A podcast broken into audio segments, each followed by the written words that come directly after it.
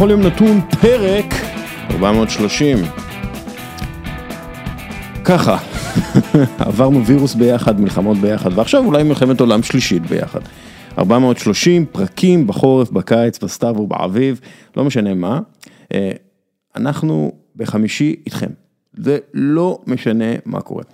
אני אולי אה, שמע לכם מוזר היום, אבל זה בגלל שחטפתי אתמול רסיה לפנים, אומרים רסיה? עדיין, אני לא יודע. בכל מקרה, אה, בכדורגל של רביעי פוצצתי, אה, חצי פנים מרגישות כמו אוקראינה עכשיו. אבל יאללה, טוב, עוד מעט נדבר עם פסיכולוג הספורט רענן דגן, אבל לפני הכל, פינת דיל השבוע, בחסות קבוצת ח' י'. השבוע סטיבן פאליוקה, אחד מהבעלים של בוסטון סלטיקס, רכש 55% מאטלנטה. הקבוצה נרכשה, נרכשה מידי משפחת פרקאסי, שהייתה הבעלים של 86% מהמועדון.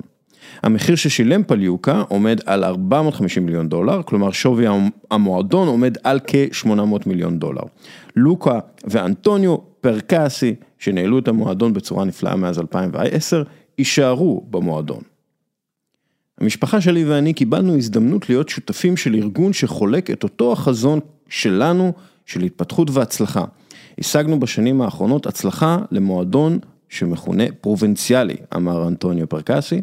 בוסון סלטיקס ואטלנטה חולקות את אותם ערכים, עבודת צוות וקשר ישיר ומצוין עם הקהילה מסביב למועדון, הוסיף פל יוקה.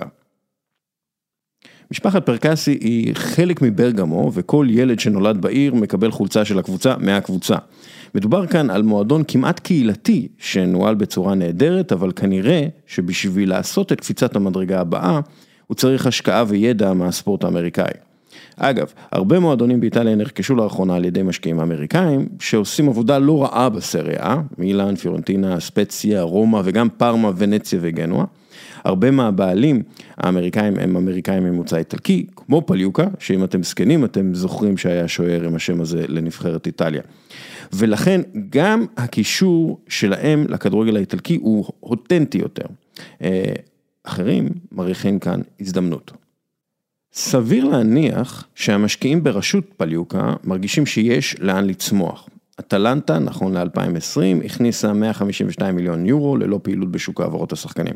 כלומר, בלי כל הפעילות של מה שהם עשו בשוק העברות השחקנים.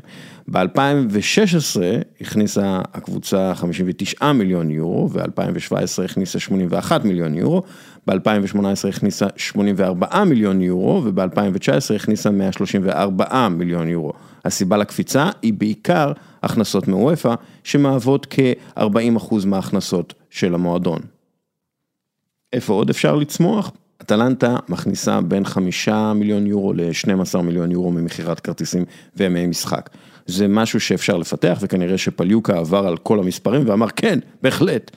ההכנסות המסחריות מחסויות אה, גם לא ממש גדולות, 30 אה, מיליון יורו בערך.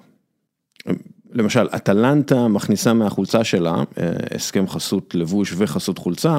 עם 500 אה, פלוס הישראלית, בסביבות 9-10 מיליון יורו בעונה.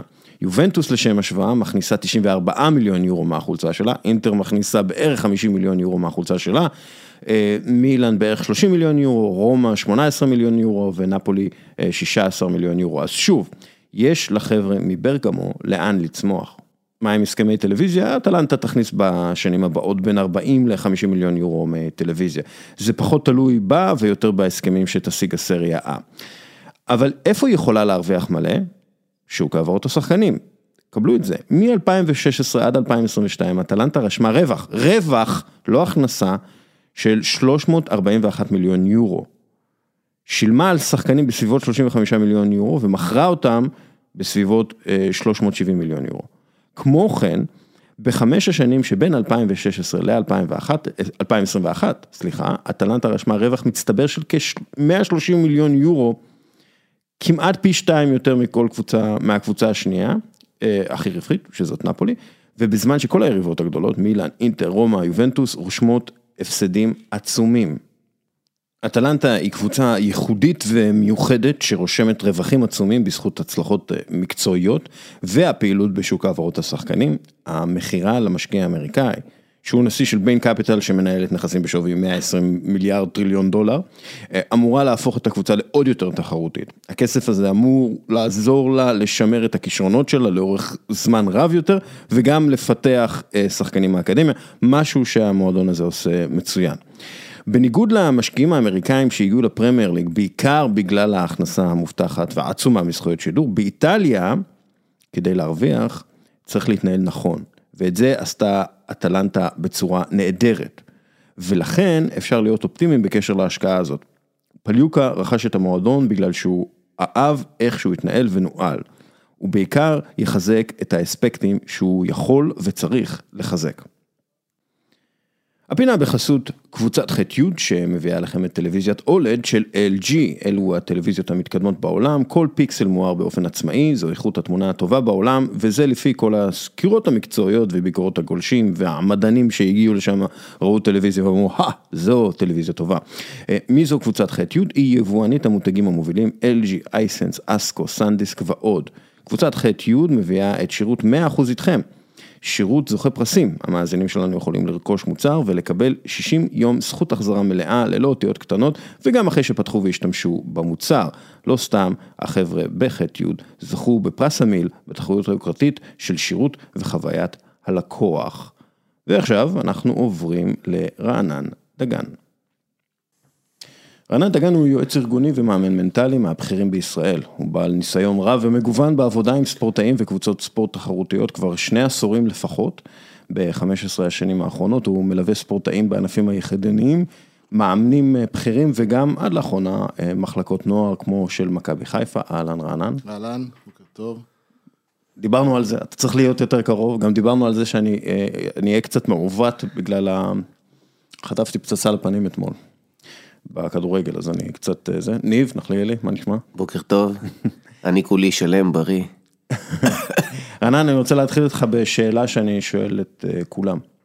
מה זו מנהיגות עבורך? שאלה, בטח כולם ענו, זו השאלה הכי רחבה והכי נחקרת, ב, לפחות בעולם של הפסיכולוגיה הארגונית והייעוץ הארגוני. אני יכול להגיד שמבחינתי יש פה שני, שני היבטים שמנהיגות היא... אני לוקח אותם לשם, זה הנושא של אימפקט ואינפלואנס. בעצם שני נושאים, שתי, שתי מילים שבאנגלית הן נראות, נשמעות דומות, אבל הן שונות לגמרי.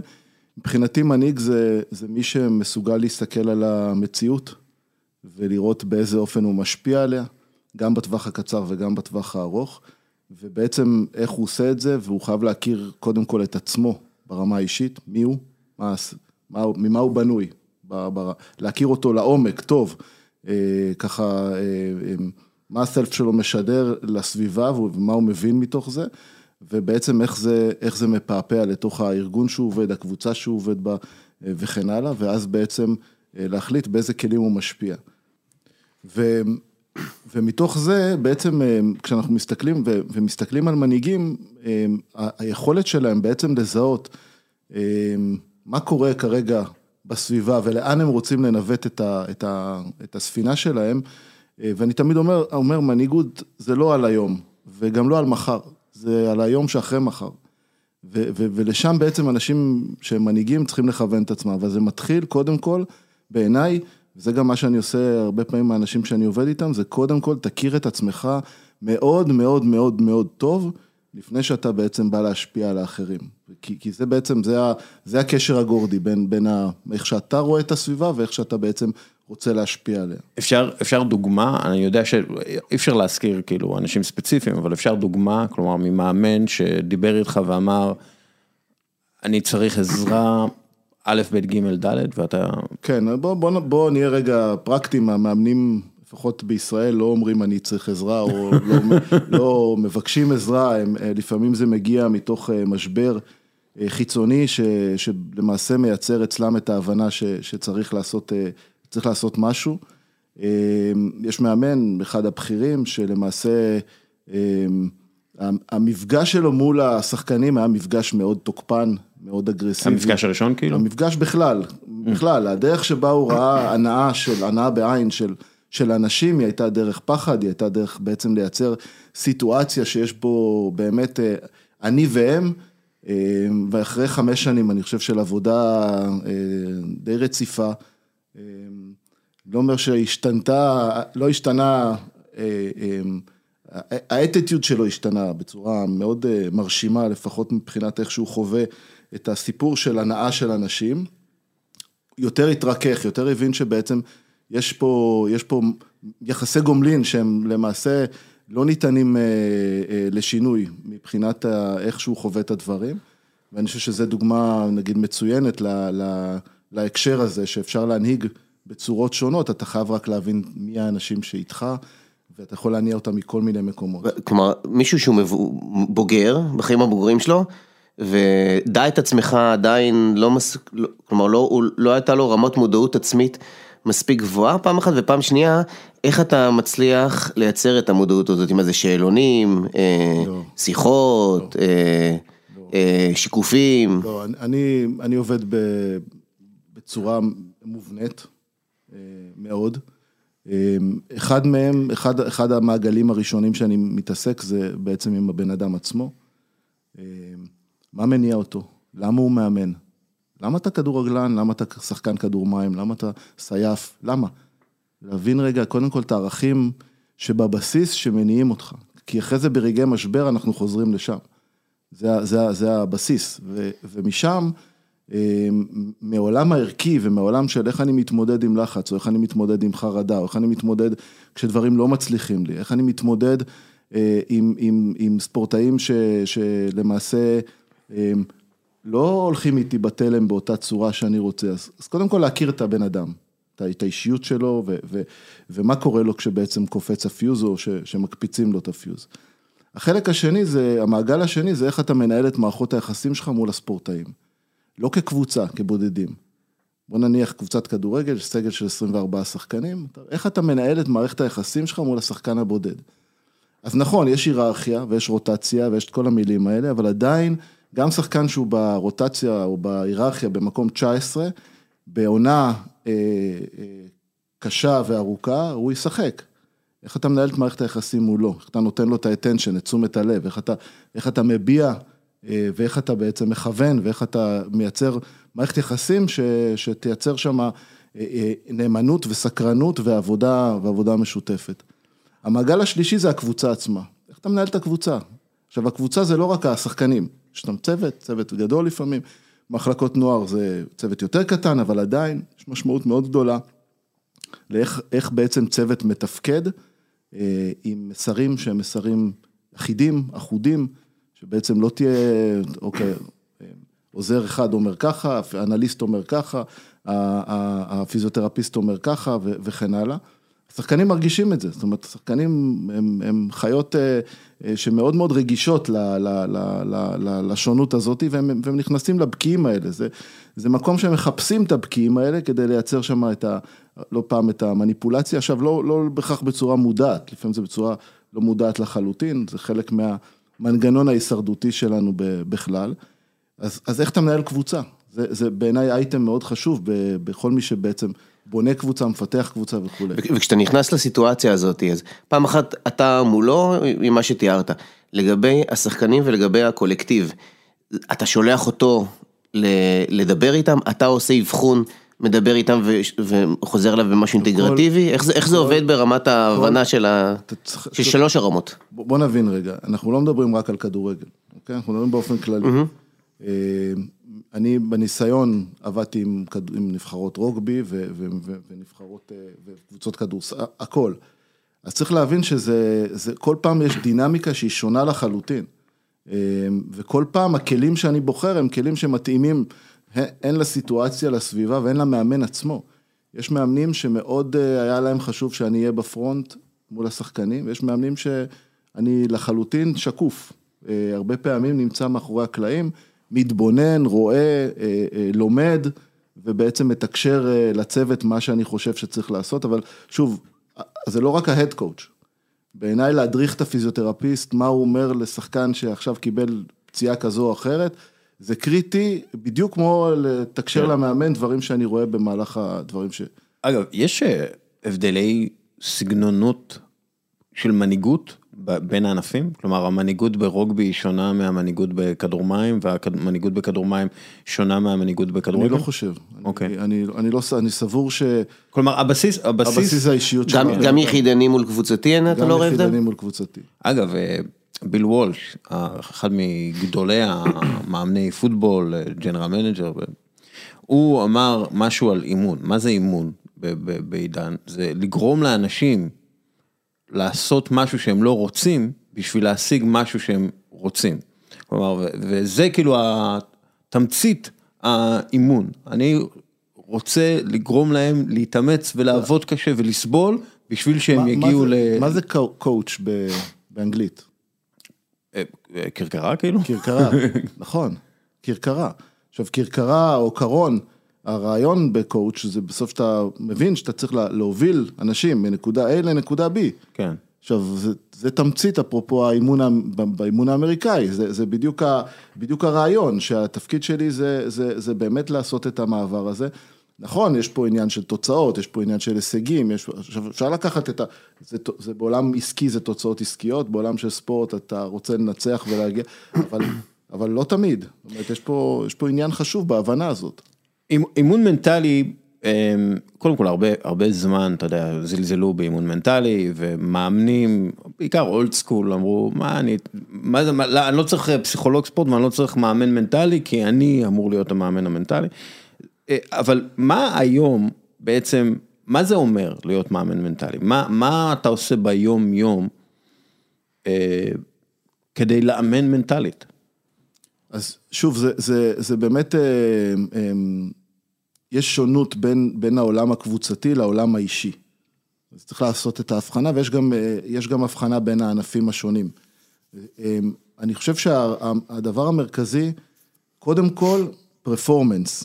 מאמן מנטלי הוא לא בשביל לתחזק מערכות יחסים, והוא לא בשביל אה, לעשות נעים למישהו בחדר וכולי, כן, שלא יתפסו אותי באיזה, ב, ב, במילים אחרות. זה, זה, זה, זה, זה, הרעיון המרכזי פה זה להתחבר לצד של הביצועים, להבין בעצם לעומק, בין אם אתה ספורטאי יחיד, ויש לי באמת הרבה דוגמאות, גם מהוועד האולימפי וביחידה לספורט הישגי, ספורטאים ש, אולימפיים ש, ש, שאנחנו עובדים איתם, וגם בעולם, בעולם של הקבוצות, אמ, איך להבין מה תוקע אה, ספורטאי, מה מעכב אותו מלהתקדם קדימה, שזה קשור או במערכות יחסים שלו עם המאמן והסביבה שלו, או באישיות שלו, או בעצם ביכולת שלו להבין אה, אה, הקשרים ש, שמשתקשרים לו כל הזמן, פידבקים שהוא מקבל אה, על, ה, על הפרפורמנס שלו. זאת אומרת, הרעיון הוא לנסות להבין קודם כל איך אתה תורם לפרפורמנס, בדיוק כמו שהכושר הגופני, או בדיוק כמו שההבנה הטקטית, או בדיוק כמו שהמיומנות הטכנית של הענף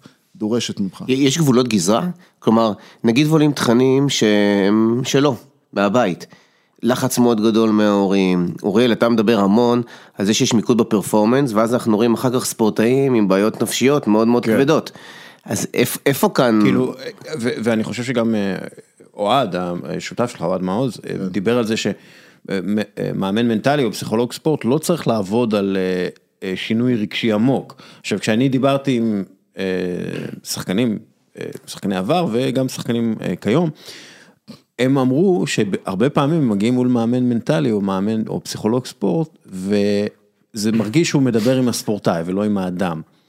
כלומר, זה מרגיש שאני אני, אני יכול להגיד את זה כי, כי אורי קוקיה אה, סיפר את זה בריאיון איתי, אז זה אין לי בעיה, אבל הוא אמר, כאילו, דיברתי עם פסיכולוג ספורט והרגשתי שהוא לא פותר לי שום בעיה.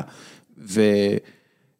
והבעיה שלי על המגרש הייתה הבעיה הרגשית העמוקה ולא הבעיה אם- אה, אם הספורטיבית. אני חושב שאם הבעיה היא הרגשית העמוקה, אז אנחנו נתמודד עם הבעיה הרגשית העמוקה. זאת אומרת, אוקיי. אני לא רואה את ה... אני לא עושה את ההבחנה של, של אה, מה כן ומה לא. בסוף מבחינתי מה שאמור לקדם ספורטאי אה, בבריכה, על המזרון, במגרש, זה, זה, זה באמת לנסות להבין לעומק ולהבין את הבעיות או להבין את האתגרים, ומתוך זה לעבוד. אה, יש כאלה שמצפים גם לאינסטנט, ואישיות לא משתנה. אנחנו יכולים לעזור לאנשים להבין יותר את המודעות שלהם לגבי נושאים מסוימים, לשנות התנהגויות, לשנות בעצם את ה mindset לגבי איך הם חווים את העולם, איך הם שופטים אותו, איך הם מבינים, דרך מה הם מקבלים החלטה, אגב, זה נושא מרתק, כל הנושא הזה של קבלת החלטות, ועל בסיס מה אנשים מקבלים החלטה אה, על המגרש בשברירי שנייה. איזה דברים מאוחסנים להם מה, עוד מהבית, מה שנקרא, או מהאימונים, שהם לא עושים את האדפטציה למה שקורה על המגרש. אז, אז זה נושאים מאוד מרתק, זה נושאים מרתקים ש, שנכנסים אליהם. אבל נכנסים אליהם בזמן הנכון, יש הרבה פעמים נושאים שאני רואה במפגשים הראשונים, אני אפילו לא, לא מעז להעלות אותם, אני אעלה אותם רק אחרי חודשיים, שלושה, ארבעה, אם באמת תהיה פה בשלות לעבודה. אפשר אה, דוגמה מהחיים?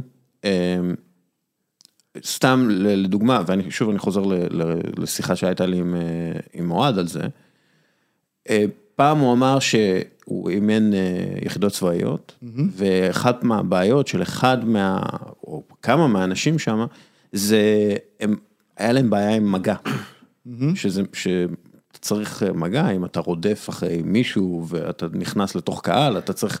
לחתור למגע. כן, כן, כאילו, לא, אבל היה כאילו בעיה עם מגע עם, עם אנשים, כאילו, לא... לראות כן, באנשים כן, זה, אני... זה לא בעיה מנטלית, זה, אתה, אתה עושה את זה. אה, ואז הוא עשה לו תרגיל, כאילו, תרגיל שדרכו אתה כאילו, אתה רץ דרך קהל של אנשים כדי להגיע למטרה מסוימת, ואז הוא אמר שהוא הביא את זה גם לענפי הספורט וכולי. אפשר איזשהו באמת דוגמה לתרגיל כזה ש, שאיתו אתה עובד על משהו ספציפי? קודם כל, אה, כל הרצף של העבודה הוא רצף דרך באמת גירויים, שבסוף אנחנו לוקחים או דרך אה, צילום אה, של קטעים מתוך תחרות או מתוך משחק או מתוך משהו, ובעצם עושים איזה שהם שחזורים קצת על מה היה. זה הרבה היכרות עם הספורטאי. אני יכול לתת לך דוגמאות לספורטאי מהבכירים בארץ, שהוא כבר פרש לאחרונה ועבדתי איתו הרבה שנים, והייתי נוסע איתו לתחרויות. מההיכרות הכל כך קרובה, הייתי רואה באמת כבר אה, דברים ש, שאף אחד לא יכול לראות אותם, חוץ, חוץ באמת ממני ולהבין אותם. ואז אנחנו באים לארוחת בוקר ביום של תחרות, והוא לא, בדרך כלל ארוחות בוקר היה לו סט טרנינג מסוים שהוא היה לובש, וראיתי שהוא בטרנינג אחר. ואז באים ומה אתה רוצה לאכול, והוא הזמין משהו אחר ממה שהוא אוכל בדרך כלל ביום של תחרות. אז אני אחרי ארוחת בוקר אומר לו, מה, מה הסיפור? לא, חשבתי, אולי אני אשנה משהו מ... מה תשנה? אתה בתחרות, אתה בזה, אתה לא משנה שום דבר, זה עכשיו, ה... אתה לא, כלום, מה שהתכוננת, מה ש... זה מה שאתה מבצע. ו... ו... זה דוגמה למשל להיכרות קרובה, שבעיניי חשובה, אבל בעיקר חשוב בעיניי זה ההיכרות עם, ה, עם הענף. ההתמחות שלנו בענף היא, היא קריטית. אתה לא יכול לעבוד עם ספורטאים מענפים שאתה לא מכיר, ולהישאר בצד של להגיד, אני יודע אימון מנטלי. לא, זה לא עובד ככה. אין שום סיכוי שאתה תבין משהו אם אתה לא תבין את הענף לעומק. וזה הרבה חקירה, זה הרבה גוגל סקולר, זה הרבה ספרים, זה הרבה, זה להתעמק בדברים, בניואנסים, שרק אחרי זה אתה מבין כמה הם חשובים. אפשר את הרגע שבו נחתה עליך התובנה הזאת, או התפתחה התובנה הזאת, שחייבים להבין בכדור מים בשביל כן. לאמן מנטלית כדור מים? כן. אמ, כשהתחלתי, ב... עבדתי המון שנים בחברות אה, עסקיות. אה, רק לפני שבע שנים בעצם אה, פרשתי מה, מלעבוד בחברות עסקיות, בכל התחום של פיתוח ארגוני ופיתוח מנהיגות, ו, ולפני בערך משהו כמו סוף שנות התשעים, עבדתי באחת מהחברות, ואמרו לי, תשמע, יש פה יחידה טכנולוגית, אנחנו לא מצליחים להיכנס אליה בצד של הפיתוח הארגוני, פיתוח מנהלים, הם לא... ולך תדבר איתם. אמרתי, אוקיי, אני אלך, אבל מה אני אעשה קודם? אני אלך למעבדה, אדבר עם המהנדסים, ננסה להבין מה קורה שם, מה הם עושים, מה המוצר, מה, מה המימו. ואז פתאום מצאתי שישבתי במעבדה איזה ארבעה ימים, וחקרתי מה הם עושים, ממש להבין את כל הסיליקון, הכל, הכל, עד הרמת התוכנה, החומרה, כל הליירים ביניהם, כל השכבות, להבין את הכל. היית עם החלוק הזה והכובע? הייתי עם החלוק והייתי עם הכובע והייתי עם הכפכפים ומה שאתה רוצה, שלא ייכנסו שערות וכאלה. ואז הלכתי לדבר עם המנהלים, ואז היה לי הרבה יותר תובנות להבין שבעצם העולם המקצועי, אני לא יכול לתת להם שירות. לא מנטלי, לא פסיכולוגי, לא בשירות, לא פיתוח ארגוני, לא פיתוח מנהלים, לא בכלום, אם אני לא מבין את עולם התוכן שלהם לעומק. וזאת הייתה האינטגרציה הכי מהירה שלי לארגון, כשאחרי זה, זה כבר הייתה התמסרות. כי ברגע שמהנדס מבין שאתה מדבר איתו בגובה העיניים ואתה מבין איפה הוא נמצא, אחרי זה לקחתי את זה לעולם של הספורט והבנתי לעומק שאתה חייב להתמחות בזה. אבל זה לא להתמחות בהמון דברים? כאילו, להתמחות בהמון דברים, מה לעשות, חיים קשים. כן, להתמחות בהמון דברים, זה להכיר לעומק הכל, ועד הרמה הכי, הכי, הכי קטנה. למשל, לדוגמה, מה היית צריך להכיר לעומק בכדורגל שלא הכרת בעבר? תראה, כדורגל, כולם מסתכלים על המשחק ואומרים אנחנו יודעים. קל, פשוט, נכון? כן. אבל לא, זה לא פשוט. יש, יש הרבה מאוד אה, שיטות של העמדה של השחקנים. יש הרבה מאוד אה, אה, קשרים בתוך המשחק בין, בין התפקודים השונים. אה, אני לא יכול לנתח, אני אתן לך דוגמה, שבמכבי חיפה, ב- הייתי 14 שנה ב- ב- במחלקת נוער. באמת עברנו שם תקופות נהדרות ו- ועם הרבה מאוד אנשים. ובאיזשהו שלב אתה מבין שקבוצת, קבוצה, קבוצות כמו קבוצת נוער במכבי חיפה, שהיא באה לשחק, רוב הקבוצות מתגוננות. זה חלק, אה, עכשיו, מה אתה רוצה ללמד את השחקן? איך אתה משחק נגד הצפיפות הזאת וכולי. עכשיו, אני למדתי לעומק את המשמעות של מה זה לשחק, מה זה לייצר יתרון בכנף, מה זה, כל מיני דברים שהם מקצועיים לגמרי. עכשיו, זה לא מעניין אותי החלק המקצועי במרכאות, מעניין אותי איך אני מלמד את השחקן סבלנות, איך אני מלמד אותו להיות אה, אגולס, חסר אגו, שהוא צריך למסור, כי רק דרך המסירה בין שניים הוא יכול להתקדם ולפצ... ולפצח צפיפות. או כל מיני דברים שאני בעצם מבין את ההקשרים המנטליים העמוקים שלהם, ואז אני יכול לתקשר את זה למאמן, שהוא יעבוד עם השחקנים על זה באספות או בכל מה שיהיה. זה הרעיון, כאילו, זאת אומרת, אתה מפצח את ה... או, או עבודה על כדורים נייחים למשל. שהיום, אתה יודע מה, 30 אחוז מהשערים, נכון, אתם, אתם, אתה איש הסטטיסטיקה, 30 אחוז מהשערים מגיעים ממצבים נייחים. מה שמה, מה מה הנגזרת המנטלית? הנגזרת המנטלית זה איך אתה מייצר מצב שבו יש, יש כדור נייח כלשהו, ואתה בעצם מייצר עם, ה, עם הקבוצה הבנה אה, של מה צריך לעשות. מי פעיל שם בתקשורת? מי עכשיו מוודא עוררות? מי מוודא עכשיו ששחקנים מבינים מה צריך לעשות? מי מעלה דריכות? מי עכשיו קצת מעופף וצריך לתת לו איזה, איזה כאפה ככה לראות שהוא איתנו? אה, ולצמצם את, ה, את, ה, את הנזק, כאילו שאתה, הרי ממילא אתה עכשיו באיזשהו חסר, אז, אז בוא, בוא נראה שאנחנו כולנו up to it, ואנחנו לא מבינים שזה עוד חלק אה, מתוך 90 דקות שאני צריך לעבור. עכשיו זה קיים בכל הענפים, זה לא... במצבים, ברוגבי אגב, זה set pieces כן. שהם, שהם קריטיים, אם אתה לא מבין שאתה ב set pieces, שאתה לא מבין את ה ruck, אתה לא מבין את ה scrum, אתה לא מבין את ה out, אתה, אתה, את, זהו, יצאת מהמשחק, אתה חוטף, מיד. במצבים נייחים, ממש אנחנו מקבלים את תמצית המנהיגות שצריך לראות בספורט. כלומר, צריך לראות תקשורת גבוהה, צריך תקשורת לא מילולית אה, ברמה נכון. מאוד גבוהה, כי אתה לא יכול אה, להסביר למגן הימני שרחוק ממך בדיוק מה לעשות, אתה נכון. צריך להראות לו. נכון. כלומר, כל המנהיגות הספורטיבית מתרחשת בתוך הרגעים נכון. האלה של, של מצבים נכון, נייחים. נכון, ואם יש לך שוער למלם שלא מדבר, כן. אז אז אתה צריך ללמד אותו, אתה גם fake it till you make it, אין לך ברירה, חמוד, אתה, אתה עכשיו, זה, ה- זה, אתה בעל הבית, זה, ה- זה המגרש שלך זה, עכשיו. מרג, זה מרגיש לי אישי. היה, היה שוער למלם שהיית צריך להגיד לו את זה? כן, כן. כן. מה זה למלם? אתה יודע, הוא... צריך להבין, אנשים, אנשים נמצאים גם בתוך הריכוז שלהם, ברוטינות שלהם, הם, הם לא מבינים שיש להם בתוך קבוצה תפקודים, כן. חלקים בלחבר גם חלק מהאנשים זה- בקבוצה. זה משהו שאנטוניו קונטה דיבר עליו השבוע, שהוא אמר, חבר שלי, מנהל ספורטיבי באיטליה, הוא אמר שאתה יכול לטעות עם האישה שלך, אבל אתה לא יכול לטעות עם השוער שלך והחלוץ שלך. זה זה כאילו, זה זה מאוד, זה כאילו... היה לך ראיון השבוע, לפני שבועיים עם אה, אורי, אורי, מהכדורסל, שפרש ועכשיו הוא אה, ממנכ"ל את... כן, אה, כן, כן, כן. את אה, מה הוא להב, ממנכ"ל? אה, אה, את אלם. את אלם. כן. והוא דיבר על זה שההבנה שלך כרכז זה גם להבין שאתה מתעסק עם אנשים. בקיצור גם לצאת מעצמך, מה שאמרת בהתחלה, הס- הסלף ואיך הסלף פוגש את האחר, זה הכי משמעות של רכז, איך אתה מתפעל מערכות יחסים עם אחרים, איך אתה שם לב לאגואים ודברים אחרים, ולא רק איפה השחקן הפנוי באלנבי. הסוד פה, אני חושב, זה להבין, אה, לנתח כל ענף ספורט ולהבין איפה התפקודים האלה פוגשים באמת את הביצוע בפועל. כן. ולהיכנס לשם. אותי לא מעניין אה, להרצות בפני שחקנים, לעשות סשנים קבוצתיים או לעשות סשנים אישיים, זה, זה לא הסיפור, הכלים פה הם, הם רחבים. אותי מעניין לראות מה פוגש בסוף את הפרפורמנס על המגרש, ולהבין לעומק, לפעמים זה לוקח לי חודשים, בואו, זה לא ככה, לפעמים זה לוקח לי המון המון זמן להבין, ו, ולפעמים זה לוקח אה, באמת דברים שפתאום, אה, אה, אה, נקודות עיוורון של מאמן. אני נכנס לשם, הוא לא רואה הכל, אין מה לעשות.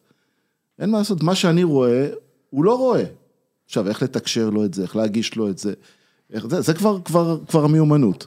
יש איזשהו מדד כלשהו, או לא מדד, או אופי כלשהו, שאתה אומר, אוקיי, זה האופי הנכון לשחקן, אבל צריך לשפר לו פה ושם. כלומר, יש איזה משהו על, על פני כל, על פני כל ענפי הספורט, שמפריד בין הטובים מאוד למצוינים. כן. מה זה? כן. תראה, אני חושב שיש דברים שמניעים אותנו. אני עם השנים מבין שתשוקה ואהבה של הענף זה מניע אחד סופר חשוב. והמניע השני זה הפחד לטעות, או הפחד לעשות אה, מעצמי צחוק, או הפחד לנסות. כלומר, משהו אגואיסטי כאילו. פח, לא רק אגואיסטי, זה באמת משהו שאני, הפחד מניע אותי, אני לא מבצע. עכשיו, אנחנו יודעים כולנו, ושמענו את זה הרבה, שספורטאים שרוצים להתקדם, גם בענפים האישיים וגם בענפים הקבוצתיים, זה כאלה שמנסים לצאת רגע מהמקום שבו הם, הם מצליחים. כי, כי המקום שאתה מצליח, אתה כבר יודע שאתה מצליח. אז אם אתה הולך על בטוח כל הזמן, אז אתה הולך על בטוח. עכשיו, בעיניי ה-DNA של אותו שחקן, אותו ספורטאי, שכל הזמן חוקר את עצמו, כל הזמן מנסה לעשות דברים אחרת, כל הזמן יודע להיכשל, יודע להיכשל, נהנה מהכישלון, נהנה מהכאב, נהנה מה... נהנה אולי מההתנסות, לא מכישלון אף אחד לא נהנה. הוא נהנה מהכישלון, כי הוא ידע, בדיוק, אבל הוא ידע שהוא עשה משהו שהיום הוא לא מצליח, אבל בעוד חודש הוא ימשיך והוא יעשה אותו. אז אין פחד בעצם, אין נכון, פחד אז איתו. אני אומר, עשיתי הבחנה, בין אה, אלה כן, ש... אוקיי. בין אלה, את שאלת על ה-DNA, אז אני אומר, ה-DNA, אם אני מבין שיש פה ספורטאי, שכל מה שחשוב לו זה להצליח, רק להצליח ולהראות בעיתון שהוא הצליח, אני יודע שזה או, אוקיי, זה לא אוקיי. לאורך זמן, זה, זה באיזשהו שלב זה ייעצר. אגב, זה מאוד רלוונטי גם בארגונים עסקיים, נכון? אתה רואה את זה. אתה רואה את האנשים שיש בהם את התשוקה, נגיד ב- ב- בהייטק, התשוקה על הפיתוח, ל- לכתוב את הקוד הכי יעיל וזה, והם גם לא חוששים, הם יוצאים מאזור הנוחות, הם רוצים להתנסות. בא אליי שחקן מנבחרת הנוער בכדורגל לפני שלושה חודשים, משבר, הפרטי לגמרי. ואני שואל, תגיד, למה אתה משחק כדורגל? אתה יודע, לקח לו כמה דקות אה, לחשוב, למה הוא משחק כדורגל? ואז הוא אמר בגלל אבא. וה- וה- וה- והרבה דברים חיצוניים. כן. המון דברים חיצוניים. ציפיות, אה, פרסום, שכר, כל הדברים שבעצם, אני אומר, איפה אתה? אתה נהנה לשחק, אתה אוהב את המשחק, אתה, אתה בתפקיד כאילו שאתה עולה, כאילו מה? ו, ו, ולקח לנו כמה סשנים בכלל לפצח את הדבר הזה. עכשיו, אתה מבין שזה זה- זה נורא עצוב באיזשהו אופן. שהוא לא, לא אוהב את המשחק, כאילו. הוא אוהב את המשחק, אבל הוא לא מהסיבות הנכונות. זה שתול אצלו בעצם בצורה של, של, של רצייה חברתית ורצייה הורית במקרה הזה של, של, כן. של, של למה הוא אוהב זה- את המשחק. זה, אגב, הקשר עם ההורים, ואני יודע שאתה עוסק בזה, הקשר עם ההורים, אה, אפשר לדבר על זה עכשיו גם כן, הקשר עם ההורים הוא כל כך קריטי ל- לשחקנים. כלומר, סתם אני כתבתי טור לשבוע הבא על, אה, על דברים שהורים אומרים ומשפיעים על שחקנים. כלומר, סרחיו אגוורו אמר, אבא שלי אף פעם לא אמר לי במהלך הקריירה שאני שחקן, ששיחקתי טוב. וואו. הוא אמר לי אבל שהוא השחקן, ברגע שפרשתי הוא אמר לי שאני הייתי השחקן הכי טוב שהוא ראה בחיים שלו. וטיירי הנרי גם כן אמר משהו דומה. כלומר טיירי טיירי הנרי, אבא שלו, הוא אף פעם לא אמר לי, הוא אף פעם לא החמיא לי על משחק. הוא תמיד אמר לי, מה אני צריך לשפר. וירדן ג'רבי, אה, אימא שלה, בגיל שלוש, ירדן ג'רבי אמרה, וואו, האולימפיאדה, איך אני קונה כרטיס לזה? והיא אמרה, את לא קונה כרטיס לזה, את עובדת בשביל זה. והדברים האלה ש- נשתלו במוח. ועכשיו אני יודע גם משחקנים, ושחקנים דרך אגב שחוו דיכאונות ונפילות אה, נפשיות לא קלות בכלל, ועכשיו בכלל פרשו מכדורגל בגיל 19 או 21, או אחרי שהם כבר קיבלו חוזה. אה, הרבה מהם עושים את מה שהם עושים בגלל אבא, בגלל הקשר לאבא, בגלל שאבא רצה שאני אהיה כדורגלן, בגלל שאבא רצה שאני אהיה כדורגלן, אבל האח הגדול, אה, בגלל שהאח הגדול לא הצליח, אז אני צריך, יש עליי לחץ יותר גדול, אז אני אהיה כדורגלן. כלומר, הרבה פעמים זה, הרבה פעמים, גם, דרך אגב, גם אצל הכי טובים בעולם, כן? זה הקשר הזה. אה, אה, אני יכול, אני יכול לספר לכם, אה, במכבי חיפה, במחלקת נוער, הייתי מגיע בשבתות לראות משחקים. לפעמים הייתי רואה שניים, שלושה, ארבעה משחקים בשבת. הייתי עושה לי את הקפה השחור הטורקי הקטן הזה, בשבת בבוקר, יוצא החוצה לחנייה, מי שמכיר את אה, קצף יודע, כן. מכיר, ההורים באים, מורידים את הילדים שם. ואז התפתח pattern, תבנית של אה, איזה, איזה, והתחלתי לבדוק קורלציות בין ילדים שאני רואה שהם ילדים מוכשרים ומצליחים, לבין איך, אה, איך ההורים שלהם הורידו אותם במגרש החנייה. אז זה מתחיל מזה שאתה רואה ילד יורד מהאוטו, והולך שפוף כזה, ו- ואתה מבין שהוא חטף שם חפירה, חפירה ארכיאולוגית על איך הוא צריך לשחק, באיזה תפקיד, בלה בלה בלה בלה בלה, ואתה רואה ילד לא, לא אפי, לא מבסוט. אתה רואה את אותם ילדים שההורים מורידים אותם, לא משנה, אמא, אבא, פותחים את החלון, אה, אומרים משהו, ואתה רואה את הילד הולך, בסדר.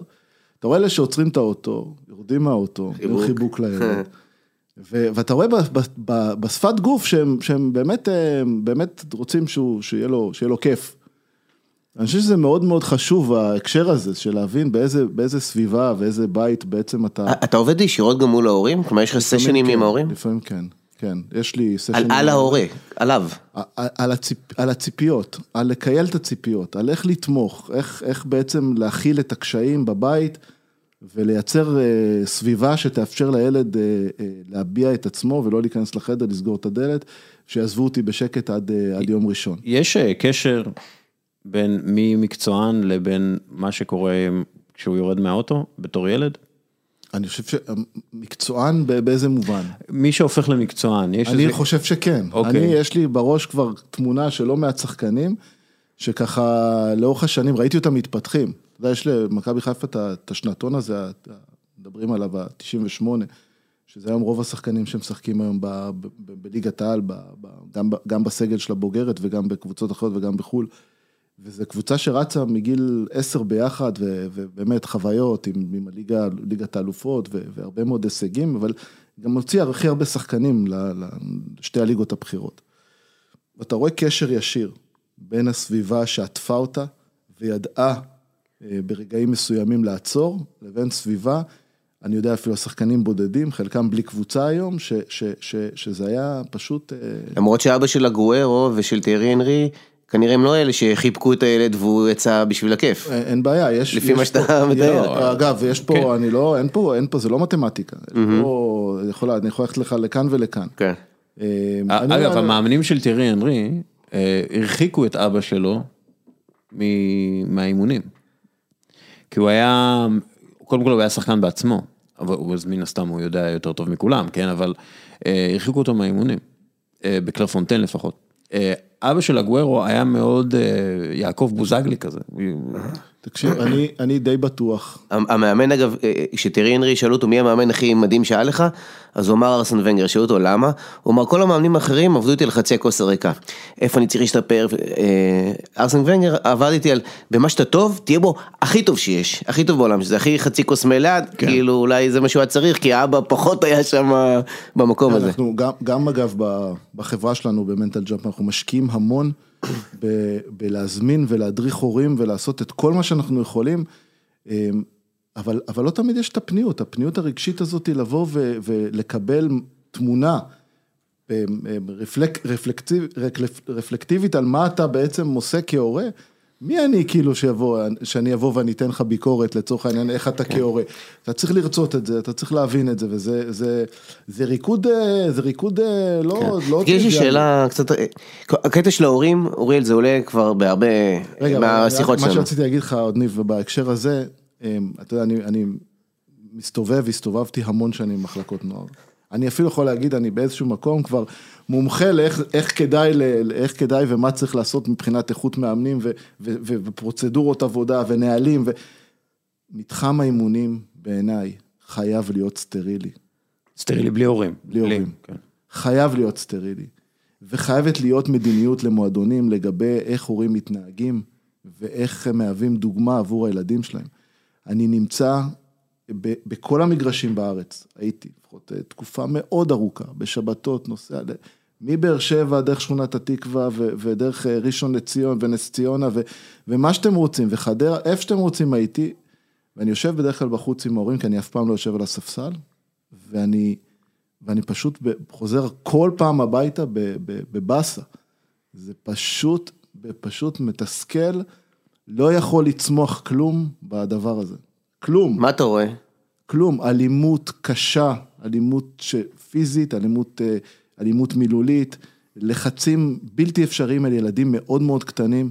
אה, אנחנו יודעים עד גיל 11, עד גיל 12, אנחנו רוצים ללמד את הילדים לאהוב את המשחק קודם כל, שיהיה להם חוויה כיפית, שיהיה להם חוויה חברתית טובה, שינסו כמה שיותר תפקידים. לא בהכרח שיצליחו בזה, אבל אם קשר לא מנסה להיות בלם או לא מנסה להיות חלוץ, הוא לא ידע אף פעם את ה... את ה, את ה אתה את מדבר עכשיו. על כדורגל או בכלל? נגיד כדורגל, נותן את ה- בכלל, לא, זה לא בכלל. אני מדבר ספציפית על כדורגל. בכלל זה לא. לא נכון להגיד. יש, יש הרבה ענפים אחרים שיש שם התנהגות אה, אחרת לגמרי מעולם הכדורגל. מה מה ההבדל? הבדל, הורים שיודעים לעודד ולתמוך. לא, מה ההבדל? מה יש. בענף שמייצר אה, התנהלות הורית שונה בכדורגל? הענף אתה, בענף, אם אפשר, בענף של הכדורגל, יש כסף. לא, לא רק כסף, יש אה, הרבה יותר אנשים. בענף הכדורסל זה טיפה, גם כן יש הרבה מאוד אנשים, אבל זה טיפה יותר מכונס חברתית, זה, זה בדרך כלל, אתה לא רואה את כל האוכלוסייה.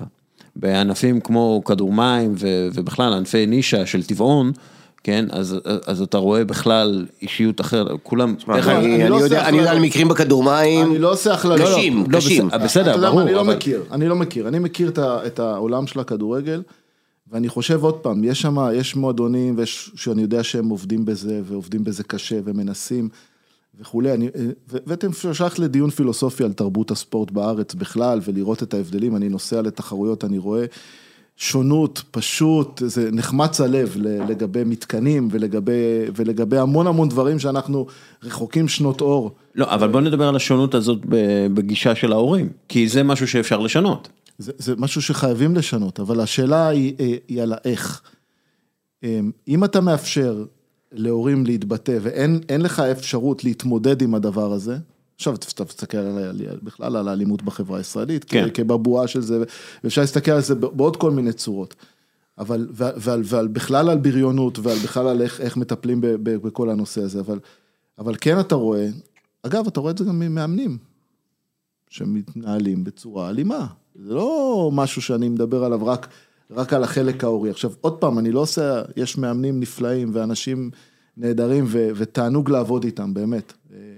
ואני לא עושה הכללות, אבל אתה רואה משהו שבאמת בעיניי הוא, הוא כרגע סוג של אה, תקלה בהקשר הזה, זה, זה באמת ההתנהלות. ש, ש, שאין אין אפשרות, אין כלים היום ל, ל, לעשות את ההפרדה. אוקיי, יש כלים, יש אה, התאחדות לכדורגל, יש אה, מנהלת ליגה, יש אה, קבוצות ומועדונים, אה, אנחנו לא מדברים על יותר מדי אה, מועדונים שיש. למה בעצם לא להוציא הנחיות קבועות כלשהן על התנהגות הורית? חברים, אתם רוצים להיות עושים את במ- זה, אז במשחק? עושים, אז עושים, אז יש מועדונים, כמו מכבי חיפה שאני מכיר. אבל יודע, זה מכבי חיפה. ש, ש, ש, שהילדים יודעים וההורים יודעים שיש יש, יש גבולות. עכשיו, אני לא אומר שאי אפשר להיות אמוציונלי ביציע שאתה יושב, אי אפשר להביע דעה, אני לא שם ממש, אני מדבר על זה שאתה צורח על ילד או על, על הילדים שלך או על, על, על ילדים אחרים או על השופט או על, או על כל מיני דברים כאלה שאתה בעצם אומר, כאילו, ילדים בני 7, 8, 9, כאילו, מה הם לומדים מהדבר הזה? מה הם לומדים? מה הם יוצאים בחוויית המשחק שלהם מכזה דבר? תראה, אולי כאן קבור אה, חלק מהכלב, שיש כל כך הרבה משאבים מושקעים בכדורגל יחסית לענפים אחרים. הרבה יותר ילדים, כמו שיואל אומר, ענף הרבה יותר, הבסיס לו הרבה יותר רחב, ובכל זאת אנחנו עוד לא, עוד לא שמה ברמה ההישגית. חלק מזה זה יושב עכשיו על מה שאתה אומר? אני, אני, אני משוכנע שכן, אבל אני הולך רגע לא רק על ההורים, גם על, גם על המאמנים. אני מנסה כבר לקדם אה, המון זמן בתוך הקורסים השונים, שיהיה עבודה רגשית עם מאמנים, שיבינו מה הם רואים. אתה לא יכול להגיע למקום שבו מפלס הלחץ הוא כל כך גדול, ושלא יהיה לך תפקיד בלפרק את זה, שלא תבין איך לעשות את זה. אתה, אתה, אתה נמצא, אפרופו מה שאמרת קודם על שחקנים שאתה יודע, שחוו דיכאון או חוו יש שחקנים עם הפרעות אישיות, יש שחקנים עם הפרעות קשב וריכוז, יש, יש שחקנים עם, עם, עם המון דברים, חלקם באים מהבית, חלקם, חלקם זה מתפתח, כן, על כאילו רקע- בקורסי מאמנים. על רקע גיל ההתבגרות, חלקם, חלקם המון דברים. ת, ת, תלמדו איך לנהל את זה, איך לעבוד עם זה, עם החומרים האלה. זה, זה חומרים אגב שאתה יודע מצוין לקדם אחרי זה שחקנים ולא, ולא לפספס אותם. כן, ד- דגש מאוד גדול בקורסי מאמנים על הטקטיקה, על האנטומיה, על זה, ופחות בעולמות אה, תוכן שאתה עכשיו אני. שואל, אני סליחה, רגע, עוד משפט אחד, אני שואל, כל הספורטאים, בכל המפגשים שיש לי, תגידו, כמה הפסיכולוגיה או הנושא המנטלי הוא, הוא חלק קריטי בפאזל הזה? אתה יודע, יש את הפיזי, יש את הטקטי, יש את המנטלי ויש את הטכני. הוא אומר לי 80 אחוז, 50 אחוז, 60 אחוז, 70 אחוז, מספורטאים אולימפיים, קורסי מאמנים, קורסי מנכ"לים, מה שאתה רוצה. ואז אני אומר להם, תגידו, כמה אתם מתאמנים על זה? תכלס. כמה אתם מתאמנים על זה? אם זה 80 אחוז, או 50 אחוז, או 60 אחוז, כמה אתם מתאמנים על זה? הרוב זה אימון משולב, טכני, אה, פיזי וטקטי, אבל זה לא מדויק, כי, כי בתוך זה יש הרבה נושא מנטלי. יש ב...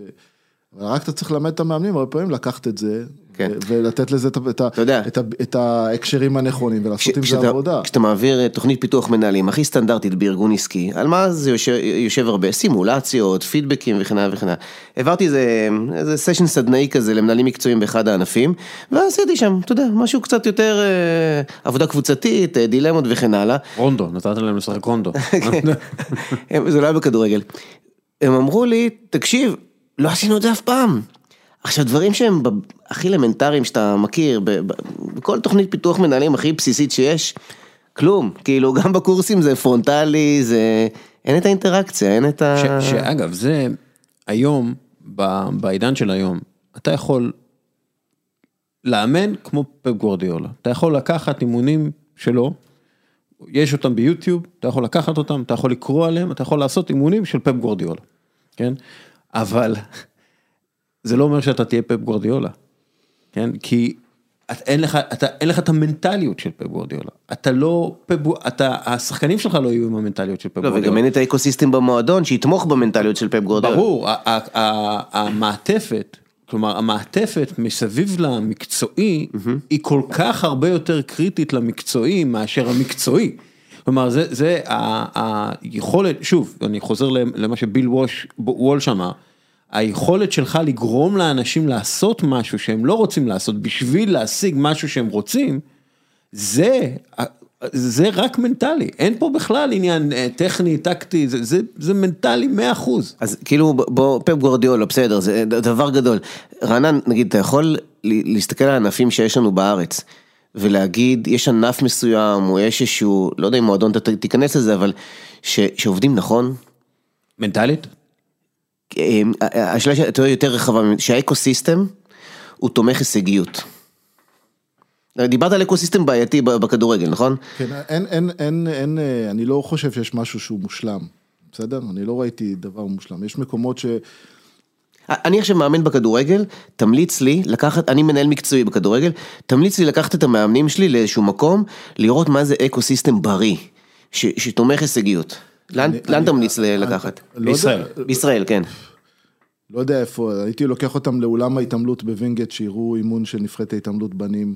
אה, התעמלות מכשירים. אגב, אגב זה, זה מומלץ, זה, זה אימונים ממש כיפים, אה, ממה שאתה רואה, אתה רואה דברים מדהימים, הם עושים דברים מדהימים.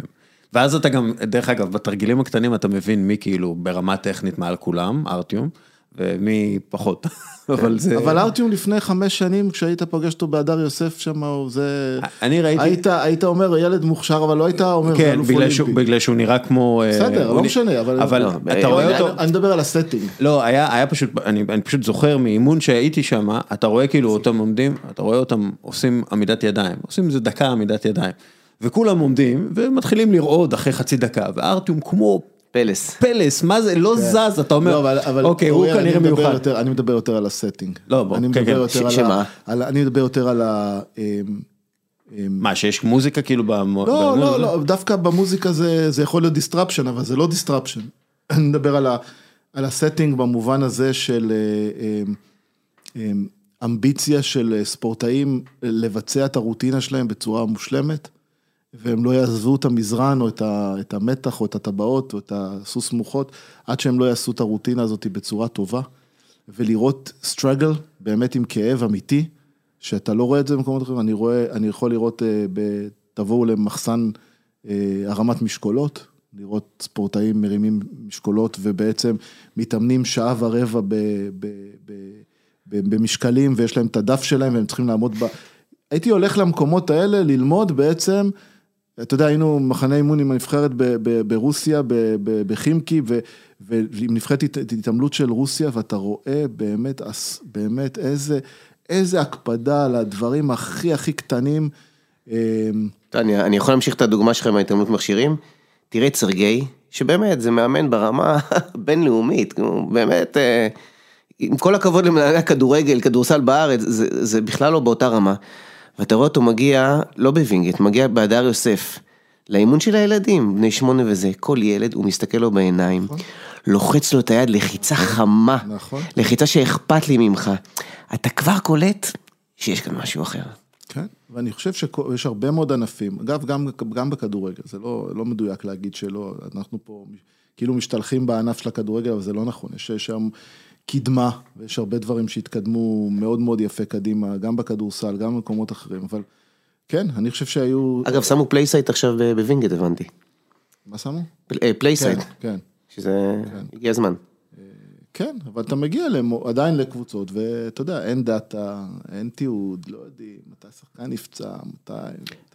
אתה נגנב מזה, אתה יודע, אתה יודע, מה שארגונים עסקיים עושים כבר שנים של ניהול ידע בסיסי, בסיסי, כאילו לדעת מי הלקוח שלך, לדעת מה הוא צריך.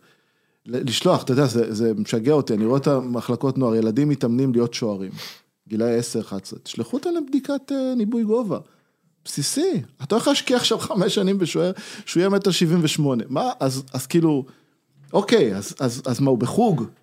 תחליטו מה אתם רוצים, כאילו, זה, זה, זה סיפור, כן? ויש המון דברים, המון דוגמאות שאני יכול לתת לך. שחקן נפצע כרונולוגית, כאילו, בצורה שיטתית, ב hamstring שמאל, אה, אה, בגיל 13, בגיל 14, בגיל 15, באיפשהו דצמבר-ינואר. מה אתה מבין מזה? לא מתועד בשום מקום, mm-hmm. איך תבין מזה, איך תסיק מסקנות, איך תדע שאולי הוא צריך ללכת לבדיקה, לראות שיש לו חוסר איזון ברגליים וזה. עכשיו זה גורם לתסכולים, איפה אני פוגש את זה? פוגש את זה על המגרש, פוגש את זה אחרי זה בחדר, ש, שבעצם שחקנים נורא נורא מתוסכלים והם לא נפצעים, והם לא מבינים למה הם נפצעים, ואין כמעט בקרה. מה אתה אוכל, כמה אתה ישן, דברים בסיסיים. זה, אני הייתי כדורסלן. ב, ב ברמה יחסית גבוהה בגיל אה, נערים ונוער. שיחקתי גם אה, ליגה לאומית בזמנו זה היה, ליגת העל היום, אני לא יודע, אבל הייתי כדורסלן סביר פלוס פלוס פלוס, אה, בלי עתיד גדול מדי בגלל שאני מטר שמונים וקרמבו. זה, זה, ונתנו לי לשחק גבוה בתור ילד בגלל שהייתי יחסית גבוה. אה, צמחת מוקדם מהאחרים. כן, צמחתי מוקדם, הייתי, אני נראה ככה בערך אה, כבר 15 שנה מאז, אה, מאז גיל 16. עם זקן בגיל 13. כן, משהו כזה. תמיד אמרו לי, הוא קצת, מה הכרטיס שחקן שלו. אבל בגלל שהייתי טוב, אז שיחקתי בנערים, שיחקתי בנוער, ושיחקתי בנבחרת בית ספר וזה. והיה עליי עומס. עכשיו אני, מה אכפת לי? אני, רק תנו לי לשחק. וגם היה לי קצת כדוריד וקצת כדורגל וקצת זה. גיל 16, אני מגיע, הרגליים שלי לא, לא סבבה. אני הולך לרופא, רופא אומר לי, תקשיב, יש לך רגליים של מישהו בן 40. זה לא, זה לא טוב. אה, אף אחד, לא היה בקרה, אף אחד לא ידע להגיד, אה, אוקיי, חכו רגע שנייה, הוא, הוא מתאמן שש פעמים בשבוע, משחק פעמיים, זה לא, זה לא סבבה. אף אחד לא עושה את זה, ואני, ממה שאני יודע ממחלקות הנוער, בהרבה מחלקות נוער ובהרבה מקומות בישראל, עדיין אין את הבקרה הבסיסית הזאת, נכון, של כמה הילד נכון, מתאמן. נכון, תראו, יש פה מתח מאוד גדול בין מספרים, שאתה צריך להביא לתוך מחלקת הנוער, כסף, מנוי, מנויים פוטנציאליים, כן? לבין באמת הסיפור של ההישגיות, וההישגיות במובן הזה, מה, מה בכלל תכלית של מחלקת נוער? לנצח, לפתח שחקנים לקבוצה הראשונה, לפתח שחקנים בכלל. איך מפתחים שחקנים? מה ההבדל בין גילאי תשע? לפתח אזרחים. לפתח טובים. אזרחים, בני אדם, כמובן. אין מחלקת נוער כזאת בישראל שאומרת, אנחנו נפתח אזרחים. אה, יש כאלה שאומרות. אומרות, אין, אין כאלה שעושות. אתה יודע, זה, זה מעלה לי רעיון. את, אתה רק בספורט תחרותי? אתה נגיד יועץ מנטלי לאיזשהו חוג?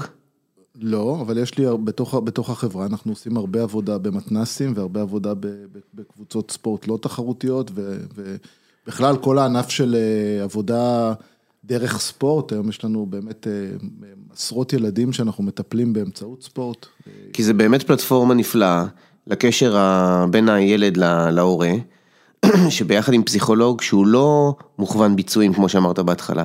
הוא מוכוון פיתוח הילד, אפילו פסיכולוג... אה, לא, אבל יש, יש היום קהילות שלמות, יש לנו באור יהודה ובגבעתיים, ועשינו פרויקט בנצרת עם החברה הערבית של, של עבודה, של פסיכולוג ומאמן, עם ילדים שהם לא תחרותיים, ילדים בבית ספר, ערכים פסיכו-חינוכיים דרך הספורט.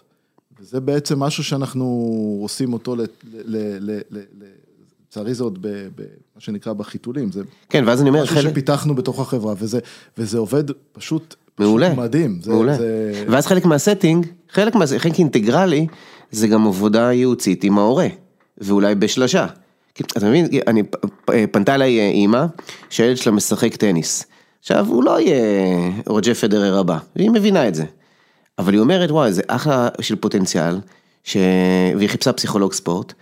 אה, כדי לעשות עבודה שלה עם הילד גם בדברים שלא קשורים אה, בספורט, אז זה באמת הרמה להנחתה. זה נכון. ויש יותר ויותר נכון. הורים שמבינים את זה. אה, לא יודע אם בכדורגל, אולי בענפים אחרים. נכון, הרבה ש... פעמים באים אליי הורים ואומרים לי, תשמע, אני, משהו יקבל אצלך זה, זה, זה לחיים, זה לא בהכרח כן, ל... כן, אבל כאילו לראות בך פוטנציאל שלי לעבוד עם הילד שלי, אתה מבין? כאילו מלכתחילה להגדיר את זה ככזה. כן, זה גם הרבה פחות מאיים. כן, אתה לא הולך לפסיכולוג... משהו לא בסדר איתך, נכון. זה דרך הספורט. פחות מאיים. דיברנו הרבה עכשיו על אה, ילדים ומחלקות נוער וכולי, מה, מה המודל של כאילו, של Mental Jump והוועד האולימפי? שאתם... שני דברים שונים. הוועד האולימפי זה הוועד האולימפי, זה לא קשור ל Mental Jump, זה שתי, okay. אוקיי. זה, זה, בתוך הוועד האולימפי ב-2013 הקימו את ה, את ה, את ה, בעצם את היחידה המנטלית ש, שאוהד מעוז השותף שלי מנהל, זה לא קשור בכלל ל Mental Jump, זה שני דברים נפרדים, Mental Jump זה ארגון פרטי, שבעצם אנחנו כשחזרנו מהאולימפיאדה בריו, שליווינו את המשלחת הישראלית, חזרנו והבנו שאנחנו רוצים, אה, אוהד ואני, לקדם בעצם את השיפור ההישגיות. ואת שיפור החינוך והערכים בספורט בארץ באמצעות העניין המנטלי. ולמעשה התחלנו, התחלנו לעבוד עם, בשלושה ענפים מרכזיים, אחד מהם זה כמובן הלחם והחמאה, זה, זה ליווי של ספורטאים, יש לנו בחברה פסיכולוגים קליניים מומחים לספורט והתפתחותיים וחינוכיים וכן הלאה, ויש מאמנים מנטליים, חלקם היו ספורטאים שעברו אצלנו את ההכשרה. אנחנו אבל אה, רובם באים עם הכשרה אה, גם אקדמית וגם, אנחנו, מאוד חשוב לנו העומק והמקצועיות, זה לא מישהו שעשה קורס של חודשיים וזהו. אה, ו, וגם ארגונים עסקיים היום נהנים מה, מהפעילות שלנו בדרך כלל, אני, אני מוביל את זה של ממש ללמד, יש לי סדנאות בסייף וברוגבי, וכאילו ממש ללמד ו, ולעשות עבודה אישית וקבוצתית דרך הספורט, שזה מקסים, זה יוצא, זה יוצא נהדר. והטיפול בעזרת ספורט, או הקניית כישורי חיים לילדים ונוער באמצעות ספורט, זה הענף שהוא היום הכי מתפתח. משרד הביטחון, אה, אנחנו מטפלים היום ביתומי צה"ל ויתומות צה"ל באמצעות ספורט. אה, הארגון לנפגעי פעולות האיבה והטרור, גם אה, יש שם המון, המון, המון, המון ילדים ש, ובני נוער שאנחנו בעצם עובדים איתם. וכל השוק הפרטי, וזה זה, זה פחות או יותר ההבדל. הוועד האולימפי זה, זה, זה, זה, זה משהו אחר, זה, זה, ואנחנו רואים אבל, אגב, אם כבר אנחנו נכנסים לזה, לדעתי, טוקיו זה דוגמה מצוינת שהעלתה את הנושא המנטלי סביב הרבה מאוד סיפורים בתוך האולימפיאדה עצמה. אה, גם נתנה חשיפה לספורטאים קצת יותר לבטא את הקשיים ואת ה... את האתגרים שלהם בצד המנטלי, ראינו את, כמובן את, את סימון ביילס ועוד כל מיני כאלה סיפורים שהיו. ואני חושב שגם מבחינת המשלחת הישראלית היה הרבה מאוד הצלחה, שבעיניי יש קשר גורדי לכמות הפסיכולוגים שיש היום בתוך הענפים עצמם, וה, והיכולת שלהם בעצם אה, להוביל את הפן הזה, שהוא פן מנטלי, בתוך, mm-hmm. בתוך עכשיו, ה... אם יש צימוד... אה, דרך הפרויקט בוועד האולימפי של מאמן מנטלי בענף מסוים. ונגיד יש ספורטאי שכבר יש לו פסיכולוג או מאמן מנטלי, מה אז קורה? כל נושא לגופו, יש כאלה שממשיכים לעבוד עם הפסיכולוגים שלהם, אה, אין שום בעיה עם זה. צריך להבין שהעבודה היא לא רק עם הספורטאי, העבודה היא הרבה פעמים עם המאמן והצוות, ולפעמים היא עבודה יותר, יותר אה, צמודה איתם מאשר עם הספורטאים. זה כל ענף לגופו של עניין, באמת כל ענף לגופו, יש ענפים אישיים, יש ענפים יותר קבוצתיים, יש ענפים שהם בעצם מתאמנים כנבחרת, כקבוצה, אבל אתה, בעצם זה ענף אישי. יש כאלה ש... אמ, אני יכול לתת לך כל כך הרבה מורכבויות סביב הדבר הזה. Mm-hmm. אמ, שני ספורטאים שצריכים להתחרות על אותה קווטה. בסדר, יש להם פסיכולוג אחד. יש להם מאמן אחד. בעיה, יכולה להיות בעיה. עכשיו, איך אתה פותר את המורכבות הזאת? זה נורא תלוי באישיות של הפסיכולוג, באישיות של המאמן, באישיות של הספורטאים, זה לא, לא כל דבר הוא, אתה יודע, mm-hmm. במובן הזה, plug and play. יש לי שאלה לגבי ההבחנה בין אה, ענפים יחידניים לענפים אה, קבוצתיים, שבגדול אנחנו יותר מצליחים ביחידני, אוקיי? עכשיו, כשאתה מסתכל על זה, דווקא קבוצתי, יש שם את כל האלמנטים של ה... אה, של הביחדנס, של ה... כאילו, כן, כל המעטפת שאנחנו גם מאוד טובים בה, נגיד בצבא, מה שמאוד מייחד אותנו זה, זה, זה הדברים האלה. אה, וזה גם יכול לחפות על אה, לפעמים אה, מקומות שפיזית אנחנו פחות גבוהים, פחות לא יודע מה, אוקיי? לא, זה לא נכון. אני אומר לך, אנחנו לא פחות חזקים משום, אוקיי. משום מדינה אחרת. אוקיי. זה, בסדר, זה, לא, אבל עדיין בכדורעף השחקנים יותר נמוכים מאשר... תרבות ניהול מתקנים, זהו. זה... מה, מה הכוונה? אנחנו, אנחנו חלשים, אין לנו תרבות באמת אמיתית של ספורט. כל מי שצמח... צמח, זה, זה אפשר לעשות עכשיו אחד אחד לראות את ה... אבל ביחידני כן מגיעים להישגים באותה תרבות. אני אומר, ביחידנים זה, זה, יותר, זה יותר בעניין הזה, זה, זה, זה הכוכבים שזורחים לך מדי פעם. וגם תסתכל על הענפים הספציפיים ש, שבהם יש לך מדליות. מה? התעמלות, שיט, ג'ודו. זה מקומות שיש לנו בהם את ה... שיט, יש לך את התנאים הכי טובים בעולם ל... ל לגדל שייטים, גולשים וכן הלאה. התעמלות אה, זה באמת, אה, אה, אפשר לומר שיש פה את החברה שהגיעה מחבר העמים שהקפיצה את הענף הזה באמת מאות אחוזים קדימה. ו... וג'ודו, ש... שבאמת חדר, מזרון. תגיד, אתה שם את הג'ודו בצד, לולא העלייה מברית המועצות לשעבר, אנחנו בקרשים. זה נכון גם בצד הרפואי ובהייטק, וזה נכון לגבי הרבה, נכון. זה, זה כן, זה בהחלט אה, קיק שהמדינה קיבלה, אה, בהחלט. זה, זה מה שנקרא הון אנושי, קיבלת פשוט הון אנושי, כמות אדירה של ידע והבנה כן. ואנשים טובים שבאו אה, לעבוד עם הערכים הנכונים. זה ממש, אתה יודע, יש כלכלנים שאומרים שזה מה שהציל את ישראל מ... למרות שבהכללה, תקן אותי אם אני טועה, זה לא אנשים, איך אני אגיד את זה? רמת הפתיחות שלהם ממש בהכללה, רמת הפתיחות שלהם למקומות שאתה מגיע מהם, היא יותר נמוכה מאשר אחרים, לא, או לא. שלא, אני שואל, אני שואל. אה, אתה מכיר את אה, מקס בלומנשטיין? מווינגייט. כן. אה, שלום שלום. לא הוא פסיכולוג ספורט שעבד עם ספורטאים סובייטים, כאילו כן. בשנות ה-70 וה-80. בביו, כן. כן. בוריס, זהו, בוריס. בוריס, נכון, נכון, סליחה. הוא...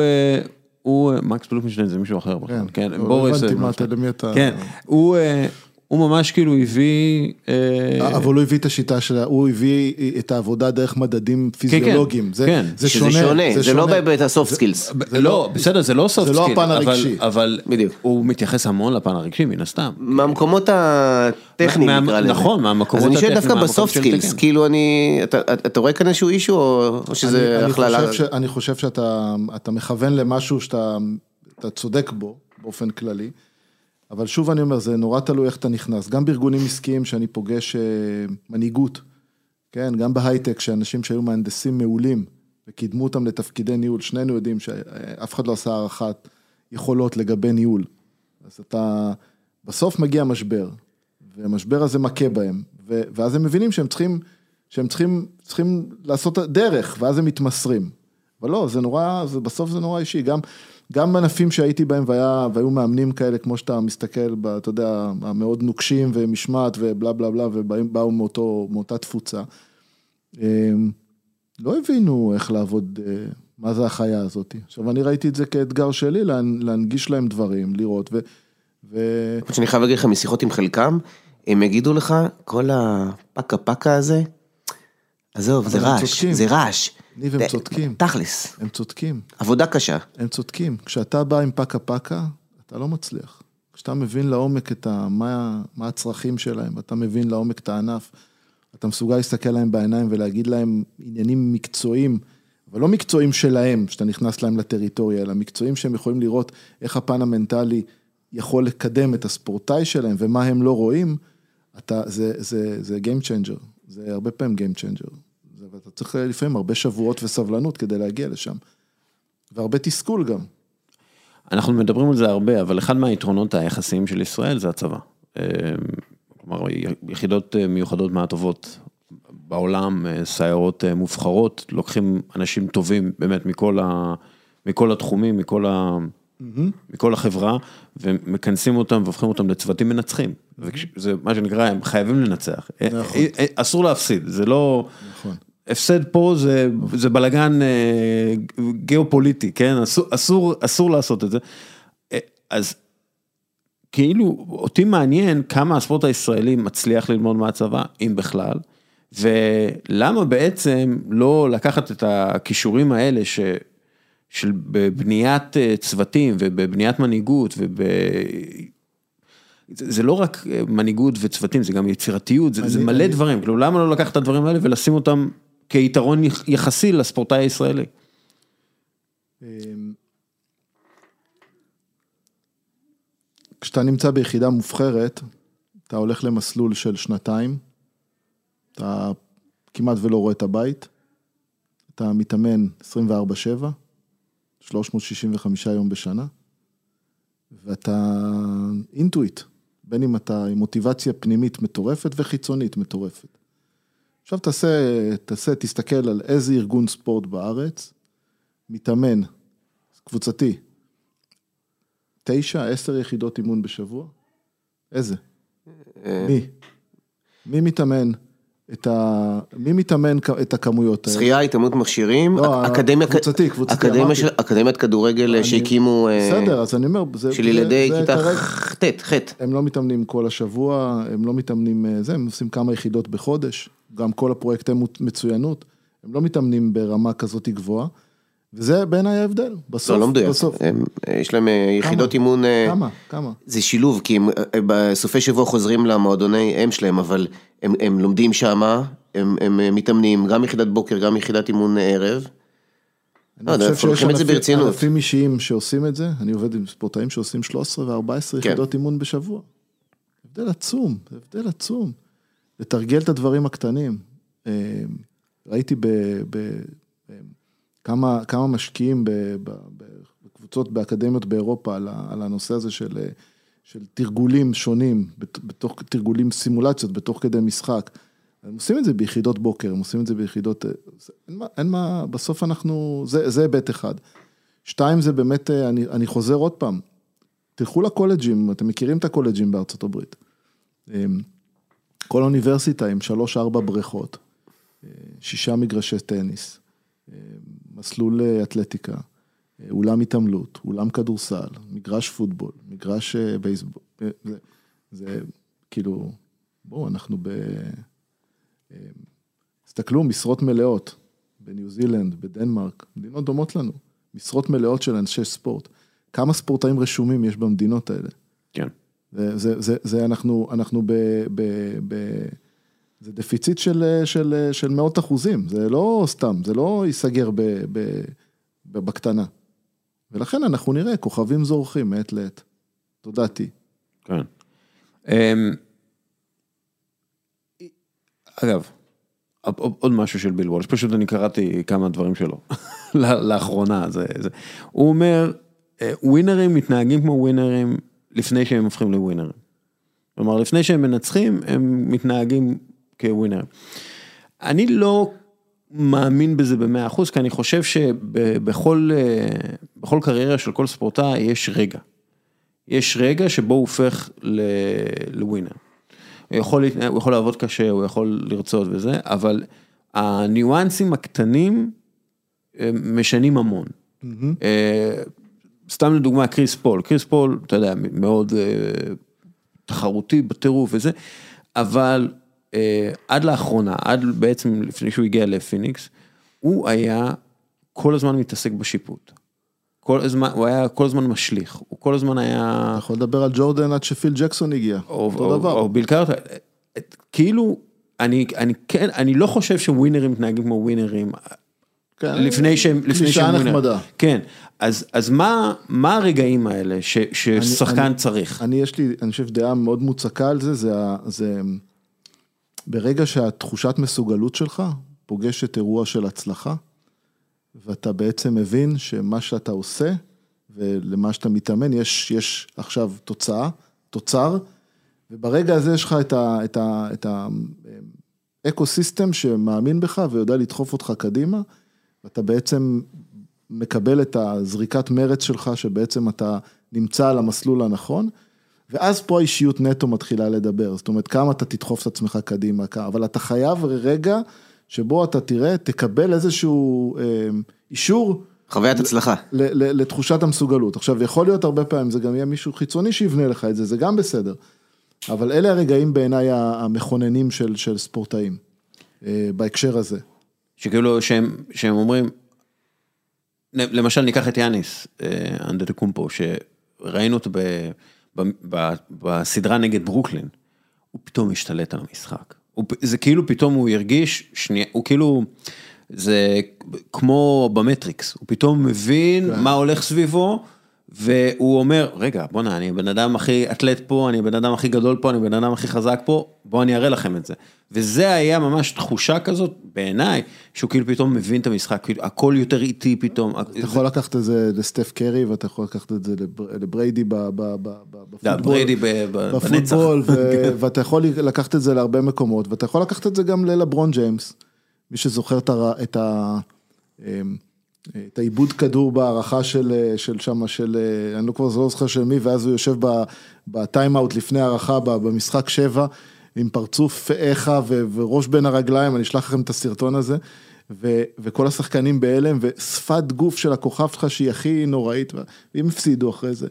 ואתה מבין שיש קשר בין הדברים, אין, אין, אין אפס בעיניי בין הדבר הזה, כן. בין, בין התחושה הזאת שאתה בעצם זה, זה רגע, אני חושב לוקח שאתה על מדבר, עצמך, לוקח על עצמך, זאת מנהיגות של ספורט אגב, כן.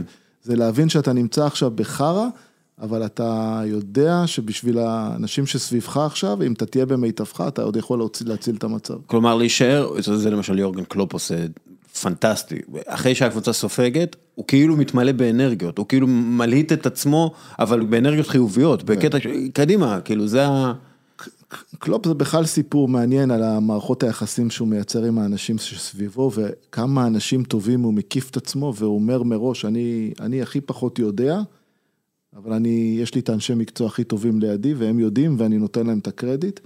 וזה ה- זה הקסם שלו, הוא יודע ללכת ב mindset לאקדמיה, ללמוד לעומק אה, סטטיסטיקה והסתברות ואלגוריתמיקה, כדי לייצר את השחקנים שיוצאים מהמקום ב-0.00 משהו שניות. אם אנחנו מדברים על כאילו שפת גוף, שוב, אנחנו, אנחנו לא, הפסיכולוגים שלהם, אנחנו לא יודעים בדיוק מה הם מרגישים וכולי, אבל כשאתה מסתכל על אה, מאמנים בחו"ל, אה, למי יש שפת גוף טובה, חיובית, שאתה אומר למאמנים אחרים, תסתכלו עליו.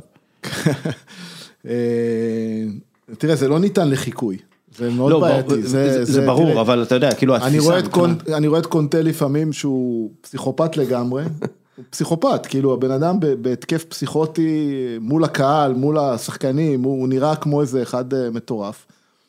ו, ולפעמים השחקנים שלו מגיבים, ל, או סימיון ש, שברגע, בתקופות הטובות שלו, כן. כן. שהוא, שהיה יוצא מדעתו ובשפת גוף שכאילו, או אפי בירנבוים, ש, כן. שזה כאילו, אפשר להסתכל על זה ולהגיד כאילו, אוקיי, אז, אז, ו, ואתה רואה כן, כן כאלה שאנג'לוטי ועם סטייל ובשליטה, ו, וככה פחות, אה, פחות אה, אה, אמוציונלי וכולי. אני, אני, יש לי כלל המאמנים, אני מנסה, תהיה אנטיתזה לקבוצה שלך.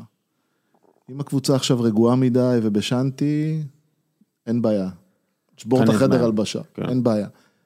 רק אם אחד המאמנים הוא העיף את המיחם של המים החמים בחורף, שרף כמה שחקנים בחדר הלבשה, בעט בזה, אני אומר להם מטומטם, מה הם רותחים, מה הם רותחים, למה להרוג אותי? פתאום אתה קולט כמה חילופים שאתה אומר, מה קרה? למה הוא החליף ככה? קביעות דרגה שלוש. זה היה מצחיק למות, כי אני הדלקתי אותו, אתה יודע, בסוף אמרתי לו, תשמע, הם לא איתך, אתה נראה לי, אתה איבדת את המשחק, אני מכניס לו כאילו משהו, ואני אומר, תהיה אנטיתזה, ואם הקבוצה מאוד בלחץ, תזהה את הרגעים האלה, לפעמים אני צועק להם, הם, הם בל... ת, ת, תרגיעו, אתם לא חייבים להיות עכשיו, תדעו לשלוט אתם בעצמכם כרגע, ולהבין שאם הקבוצה שלכם עכשיו בלחץ, מה שהם צריכים עכשיו, זה מישהו שידע לעודד אותם, זה גורם מישהו שידע, מאזן. גורם מאזן, אתה תהיה אנטיתזה של הקבוצה, עכשיו, אם אתה יודע לעשות, להיות אנטיתזה ולקרוא, עכשיו לפעמים אתה, לפעמים מי שאוכל אותה זה המגינים. נגיד אתה הספסל פה והמגן שלך, אתה, אתה קרוב למגן ימין שלך או למגן שמאל שלך, הוא חוטף את כל הזה, כי הוא הכי קרוב. ת, תרגיעו, תעזבו אותם, כאילו השחקני כנף תמיד הם חוטפים. אז אה, תדעו, תדעו שיש משמעות, אני חושב שיש משמעות ל... לאיך אתה מנהל את המשחק כמאמן, גם אגב בכדורסל, למרות שבכדורסל יש לך יותר כלים, אתה לצורך העניין יש לך יותר אה, שליטה במרכאות, כי אתה יש לך פסקי זמן ו, וכולי. אה, ובענפים אחרים ש, שאין הרבה קהל, אז יש לך שליטה כמעט אולי אבסולוטית במה שקורה. בענפים שכמו הכדורגל או פוטבול או כאלה מקומות, אתה, אתה, אתה אין לך, אתה... כש, כשאתה, כשאתה, מתוך ההנחה הזאת, אתה מסתכל מאמנים ואתה אומר, אוקיי, זה, זה מרשים אותי, ההתנהגות הזאת מרשימה אותי. יש כאילו רגעים כאלה? כן, אבל עוד פעם, אני, אם, אני, אם אני מסתכל ואני רואה, אני יודע מה המצב של הקבוצה באותו רגע, אז אני יכול להבין איך הם, אם הם יודעים לשלוט בעצמם ולעשות את הוויסות הזה, מאמן שיודע לעשות את הוויסות הזה, זה מרשים אותי. כן. טוב, אנחנו צריכים, אני יכול לדבר עוד הרבה, התאוששות מפציעה, מה שחקן, כאילו, שוב, פציעות זה בורות מנטליים, זה יכול להפיל אותך, זה יכול גם להרים אותך. נכון, אני חושב, ש, אני חושב שגוף נפש פה אחד, זה, זה, משהו שהוא מאוד קשור אחד בשני מן הסתם. שחקנים שנפצעים ופציעות קשות, והליווי בשיקום שלהם, הם צריכים להבין שהחלק המנטלי הוא, הוא, הוא קריטי, ואני מדבר דווקא על הדברים הפשוטים. קודם כל, ב mindset זה לעשות, להבין, לעשות את ההפסקה. אתה מבין שזה break, שקיבלת הזדמנות עכשיו, ללמוד, לראות וידאו, להסתכל, לתקן טעויות לפחות, ב... אתה לא יכול לעשות כלום עכשיו, תעשה משהו שאתה יכול ללמוד ו... ו... וזה שומר אותך עדיין בתוך, ה... בתוך הספורט. שתיים זה הטיפולים, השינה, האוכל.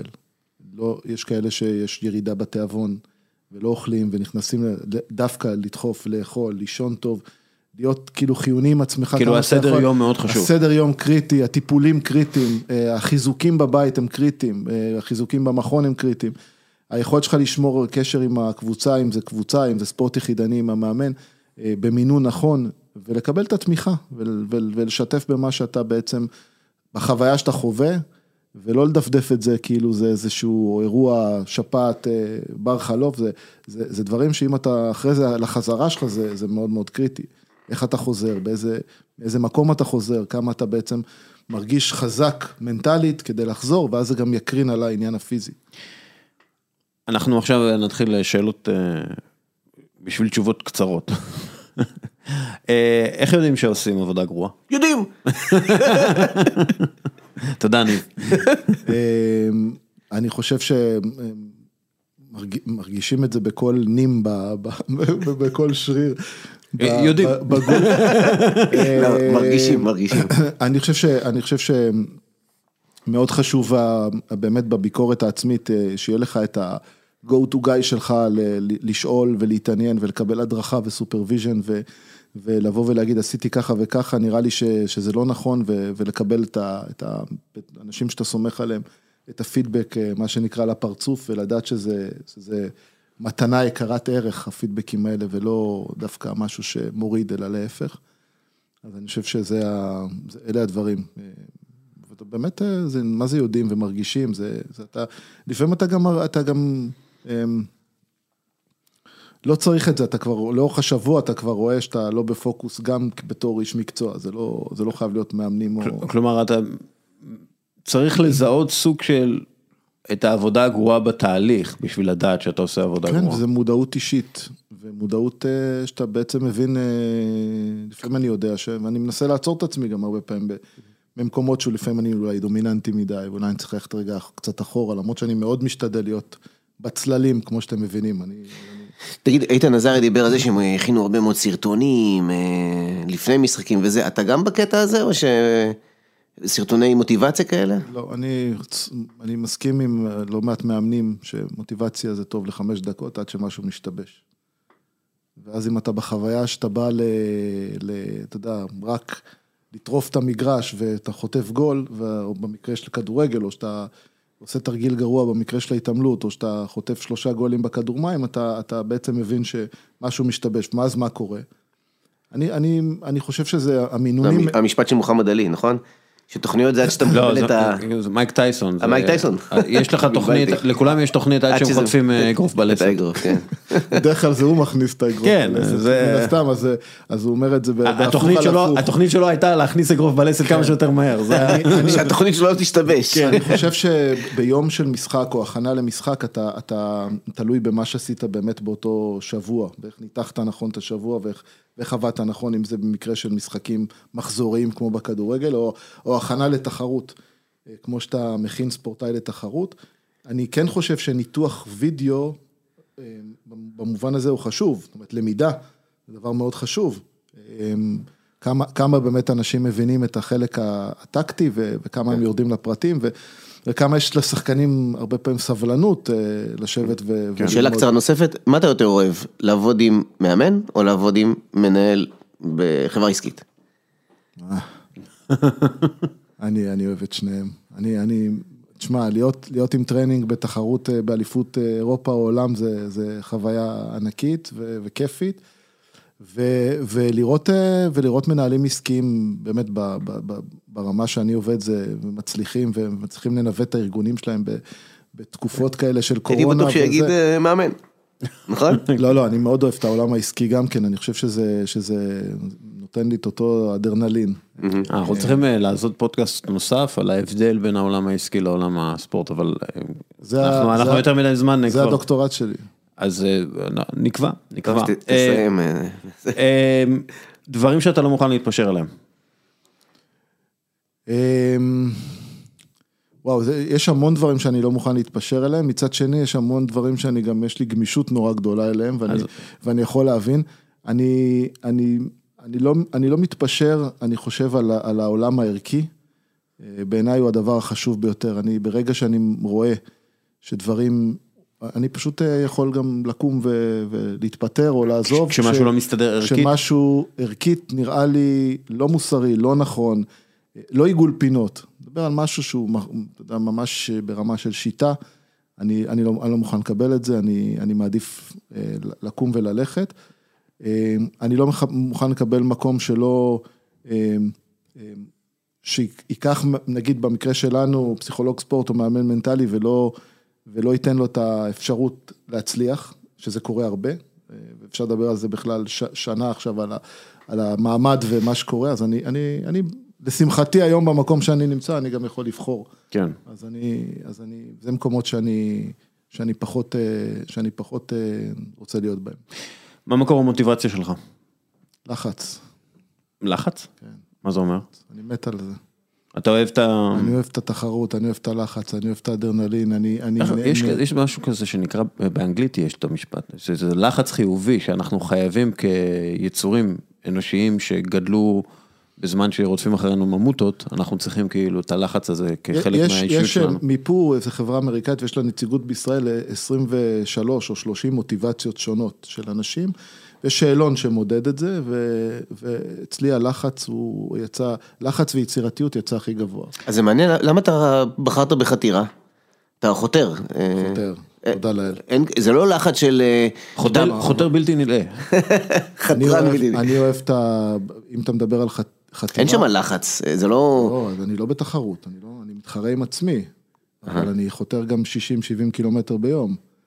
אז זה כבר, כבר עניין רפטטיבי של, של כבר, כבר, אתה יודע, אנשים מסתכלים ואומרים, אנחנו זה- כמה שותפים, אנשים אומרים שאנחנו דפוקים, כאילו, כן, על- אבל אין שם את הלחץ. רענן, רענן, זה- זה בעיה נפשית, זה בעיה 60-70 נפש- זה בעיה נפשית, בוא, בוא, בוא. אם אתה רוצה לדבר על זה, לא. עכשיו כי אין לנו זמן. אה, אבל זה, זה, אין כמו הים. לא, אבל אין שם את הלחץ והתחרות, אתה לא בזה צריך את שאלתי. התחרות, אתה פה ב- בנטו עם עצמך. זה הפורקן שלך. הפורקן, כל יום, בים. 60-70 קילומט. הצלחה עם זה. אה, מה אתה עושה בימים סוערים? גם כן? ימים סוערים או שנוסעים לכנרת, שמקיפים אותה בכמה שעות, אין ברירה. אה, לא, אין ברירה. או שרצים, או שרצים. אני נוסע אבל הרבה, עכשיו אנחנו חוזרים חזרה לחו"ל, לנסוע עם הקבוצות, אני... זה, זה אהבה גדולה, אם תרצו אפשר רק על זה לדבר. שעות, אפשר. זה, זה הענף הכי, הכי, הכי מדהים שיש אתה עושה את זה גם עם הדייג הזה, ששמים את לא, החכה לא, לא, לא, לא, וחותרים? זה, זה, זה, זה קיאק יחיד לים, זה נקרא touring kayak, זה, זה חתירה למרחקים ארוכים, למסעות כן, ארוכים. אתה שם בתוכו את כל השק שינה היינו כבר. הכל בפנים, היינו כבר בגרינלנד ואלסקה וניופאונדלנד ו- וונקובר איילנד ונורבגיה ומה שאתם רוצים, זה מומלץ בחום, מי שרוצה. אחלה תמונות. פותר בעיות גב, פותר הכל. אה, פותר בעיות גב. הכל, הכל, אוקיי. הכל פותר לך. יפתור לך את כל הבעיות. פותח תאמין את. הגב. תבוא- לכמה שעות, תפתור לך את הכל. אה, כן, כן. אה, היית אה, בסכנת חיים? בים? כן. לא, לא חושב. אה, בקטנה. אתה עכשיו אומר את זה, זה... אני זה- לא רוצה פשוט, אתה יודע, כן, אחרי זה אשתי תשמע את הזה. אה, מורשת אישית, כמה זה- היא חשובה זה לך. המורשת אישית אה, חשובה לי במשפחה. לא, אין, אין, תראה, אני, אני בדיוק דיברתי על זה עם ניב קודם, אני מתעד המון מהדברים שאני עושה. אני כן רוצה לכתוב על זה משהו, איזה, בסוף איזה ספר או משהו, אבל זה, זה יהיה חשוב ברמה של לתעד את הכל. אה, לא, המורשת שלי זה בעיקר מה שדיברתי פה מקודם, זה, זה להבין, להבין בעצם את, ה, את הענפים ש, שמאמנים מנטליים או פסיכולוגים הולכים לעבוד בהם. זה, זה בעיניי הטיפ הכי חשוב, זה, זה כמה שאתה חושב שאתה יודע, אתה לא יודע כלום. אתה צריך להיות צנוע במה שאתה מציע. והשאלה הכי קשה, אה, המלצה על ספר. אה, אז יש את הספר של קיינמן, לחשוב מהר, לחשוב לאט, מי שמכיר, שהוא ספר אה, בעיניי מאוד מאוד אה, מרשים במובן של אה, כמה שהוא פרקטי, למרות שיש שם חלקים של... התחלת, התחלת את החתירה אחרי שקראת את הספר? לא, לא, לא, התחלתי הרבה קודם. התחלתי הרבה קודם. אפרופו חתירה, ספר נוסף, קריא מאוד, זה בחורים בסירה. אה, נכון, גילי לוסטיג. אה, תקשיבו, זה נכון. ספר מגניב לאללה, זה כיפי לקרוא אותו, כל ספורטאי וכל אדם צריך לקרוא אותו. אה, הנבחרת החתירה בארצות הברית אה, בשנות ה-30 של המאה הקודמת, איך הם זכו במדליית זהב, אבל הסיפור פה הוא הרבה יותר על, ה, על, ה, על, ה, על החוויה של התפתחות של קבוצת חתירה, של חותרים של כשאתה שמונה. מעלה אחר כך לספוטיפיי וכל זה, אולי צריך לינק לספרים האלה, מי שרוצה לרכוש. כשאני כאילו- אדע לעשות את זה, אני אעשה את זה. זה, זה- אלה ספרים, אלה ספרים, אה, אמ, על מה אני חושב שאני רץ, של הרו- הרוקי מורקמי. אה, כן. אה, שמעתי על זה. קראתי, שמעתי על זה. קראתי. על מה- על מה, על מה, הוא, הוא בעצם רץ אולטרה מרתונים, הוא רץ של, של גם עשרות כן, קילומטרים. אנשים מאוד בריאים, הוא לא, אגב. הוא, כן, כן, כן, אבל הוא מספר, הוא מדבר את זה גם. יש לו משפט אחד שם שאני משתמש בו המון, זה, זה אומר, בריצות הארוכות האלה, הוא אומר, הכאב הוא בלתי נמנע, הסבל זה לבחירה. אוקיי. בעיניי, כל ספורטאי תחרותי באשר הוא, צריך לאמץ את המשפט הזה, כי זה משפט כל כך נכון.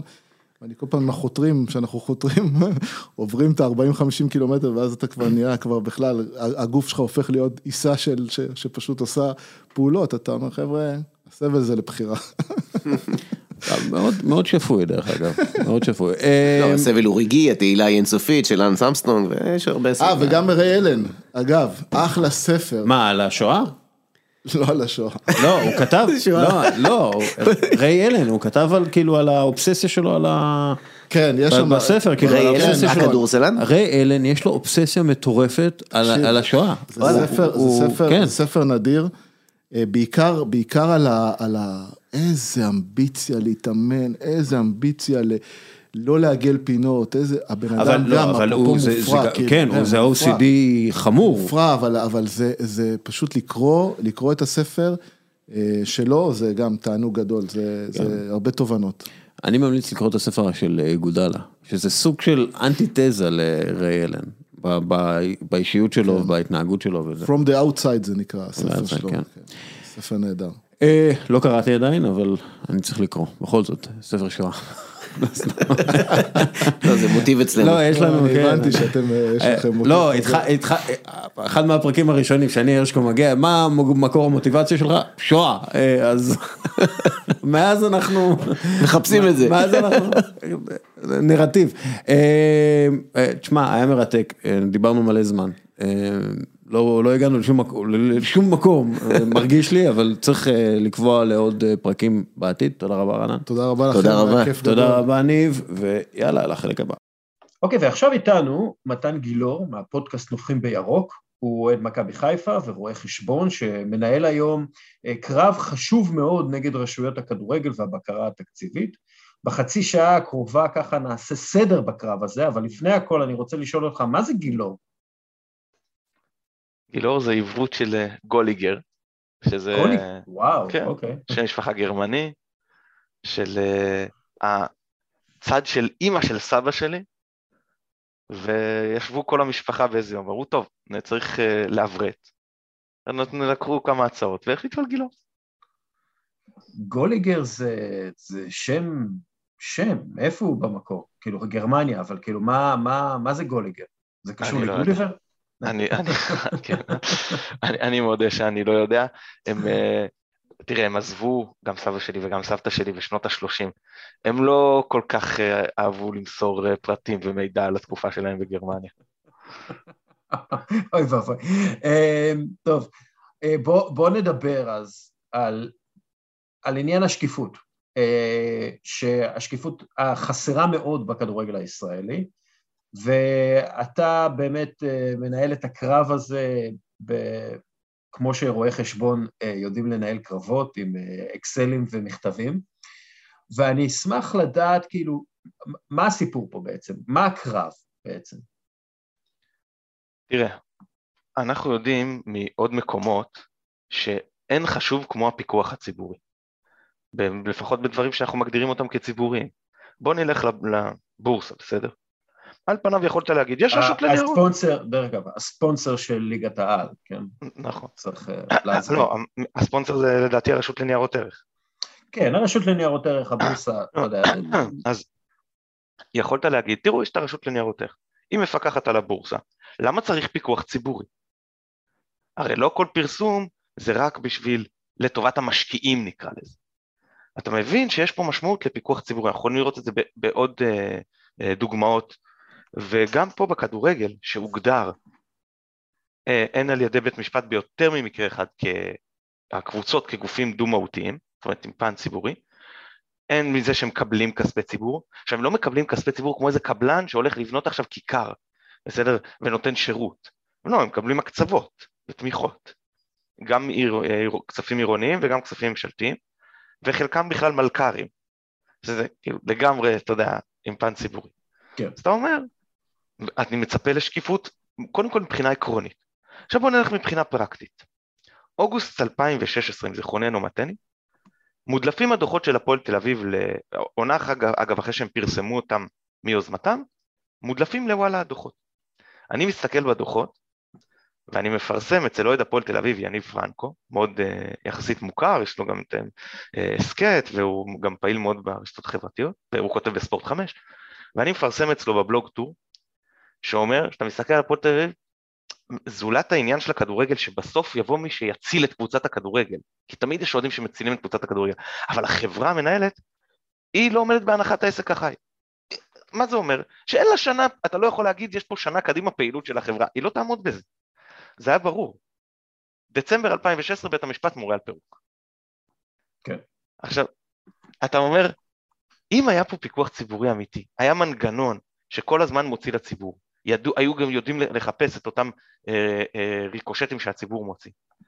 כמה ספקים זה היה מציל שם, עובדים, קבוצות יריבות שלא קיבלו את הכסף שלהם, ועוד אי אלו נושים, הם, הם, היו ממצילים את הכסף שלהם, שלא לדבר על האוהדים של הפועל תל אביב, שאולי במקום לבלות את אותה עונה בליגה השנייה ו- וכל הסבל שנגרם להם, היו יכולים לעשות מעשה, לנסות לגייס עוד, עוד איזה בעלון, עוד איזה מישהו, להציל את הקבוצה כבר לפני. וזה לא רק הפועל תל אביב, כלומר אנחנו רואים הרבה קבוצות שפשוט בגלל הסתרת מידע מהציבור, הן קורסות, הן נכנסות למצב של כינוס נכסים, הן לא יכולות לתפקד כעסק. בעצם. ברור, ומעבר לזה, לאן הולך הכסף? הרי הסיפור עם הפועל תל אביב, זה לא רק שלא ידעו שהם הולכים להתפרק, כן, אני לוקח אותם כדוגמה הכי קיצונית הרלוונטית להם. איפה כל הכספים שהם קיבלו מליגת האלופות? אם לאורך השנים היית רואה את הדוחות הכספיים, עוד כשנכנס להם הרבה כסף בעונת ליגת האלופות, היית מבין, היו יכולים לעצור את זה עוד הרבה לפני. לא היה צריך להגיע, אתה יודע, אל קצה המצוק. היה אפשר לפני להצהיר את זה. אה, וזה רלוונטי לכל אה, מועדון. אנחנו יודעים שהכדורגל הוא מכבסת כספים. אנחנו יודעים שיש בו גורמים עבריינים, אנחנו יודעים שהמון כסף עובר לצדדים קשורים שהם כאילו קבלני משנה. אה, אז, אז כן, אז בדיוק בשביל הדברים האלה, וגם בכלל לדעת, אנחנו, זה הולך כספי מיסים שלנו. אנחנו, כל גוף שמקבל כספי מיסים שלנו, אנחנו רוצים לדעת מה קורה איתו. כן. ואתה גם מציין במכתב שלך להתאחדות לכדורגל, אתה שולח מכתב להתאחדות לכדורגל עם עותקים לבקרה התקציבית ולמנהלת הליגה וכולי, אתה בעצם כותב, תקשיבו, אתם, הכדורגל אינו גוף פרטי, אה, וגם הוועדות שלכם וגם הוועדות החיצוניות וגם התקנון שלכם מחייב שקיפות, ובעצם הם, הם, הם נגד התקנון שלהם בהרבה דברים. כן, בוא, נסביר קצת את ההיסטוריה. כן. באמת משרד הספורט מינה שתי ועדות בעשור הקודם, שטרוזמן וזליכה, ושתיהן ממליצות על הגברת השקיפות. אז אמרו, טוב, נעשה חקיקה, ויפורסמו אה, דוחות כספיים ועוד נתונים מילוליים וכיוצא בזה. באו התאחדות ואמרו, למה לכם? מה, תתעסקו עם תהליך חקיקה, הוא ארוך, הוא יקר? אנחנו נכניס את זה לתקנון שלנו. אז כמובן הם הכניסו משהו הרבה יותר רזה, הרבה פחות ממצה, ואז הם גם לא אכפו את התקנון של עצמם. אז ארגון היציע לקח אותם לבית משפט, שבית המשפט יכריח אותם ל- ל- ל- לעמוד בתקנון של עצמם וליישם אותו, ואז הם החליט, התחילו להכניס שינויים בתוך התקנון שקבוצות אלה ואחרות לא יצטרכו לעמוד בו. והם באו עם, עם כל מיני דברים מגוחכים, כמו טענות מגוחכות, שצריך לפרסם את אותם דוחות כספיים בלי הביאורים. והמצחיק הוא שבפרסום שכן היה, אתה יודע, כתוב בדוח, הביאורים מהווים חלק בלתי נפרד מהדוחות הכספיים. ובכל זאת הם אומרים לא צריך לפרסם, כאילו זה עד כדי כך מגוחך. אגב, וזה חשוב, תסביר לנו למה זה חשוב בתור רואה חשבון, למה זה חשוב הביאורים האלה בעצם? לא, מה זה ביאורים? יש דוח, עכשיו, על פניו למשל, דוח יכול לקחת, אם תכניס את כל המידע בו, הוא ייקח לך שלושה ארבעה עמודים. זה פשוט לא נוח. אז מה, אז מה עושים? נגיד שמים הכנסות, רושמים ליד אחד, ואז אתה הולך לבור ורואה את ההרכב של ההכנסות. זה כדי שתוכל לראות את כל דוח רווח והפסד. אה, הכנסות, הוצאות תפעול, הוצאות הנהלה וכלליות, שכר ושחקנים, מימון, אתה יודע, בתוך עמוד אחד זה יהיה לך נוח להסתכל וננתח את המידע, ואז הרחבה לגבי כל אה, סעיף אתה רואה בהמשך בביאורים. אבל הביאורים זה סתם עניין טכני. על פניו הדוח עצמו היה צריך לכלול הכנסות פירוט, שכר ושחקנים פירוט, אה, הנהלה וכלליות פירוט, אתה מבין? זה סתם עניין הצגתי. אז לבוא ולהגיד, לא, הביאורים הם לא חלק מהדוח, לא, זה מגוחך. השאלה, אתה יודע, בסופו של דבר השאלה היא למה הם מתנגדים לשקיפות? תראה, כשהיה המשפט, אמר אה, אורליצקי, שאז יו"ר הבקרה, את הטענה הכי, אני לא יודע אפילו, אתה יודע איך לתאר אותה מרוב הגיחוך שלה, שלגבי השקיפות, הוא אמר, בעלי הקבוצות מתביישים בפני המשפחות שלהם על ההשקעה שהם עושים בקבוצות, הם לא רוצים ש, שידעו, שלא יחשפו. חס וחלילה, האישה תדע כמה כסף הם זורקים שם. אתה מבין? אז בגלל זה הם לא רוצים, אנחנו יודעים שזה, נו באמת. אנחנו יודעים למה הם, מת, הם אה, מתנג, מתנגדים. קודם כל יש כאלה שנוח להם להסתיר פעילות לא חוקית. נוח להם להסתיר מהציבור כמה כסף הם מקבלים, זה יכול לעלות פה מחאה ציבורית.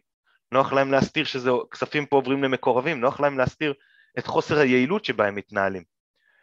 וחלקם זה גם עניין של אגו, זה שלי, פרטי שלי, מי אתם שתראו? למה שאני אציג לכם? זה, זה שלי, כן, אני רשום, לי יש קושאן.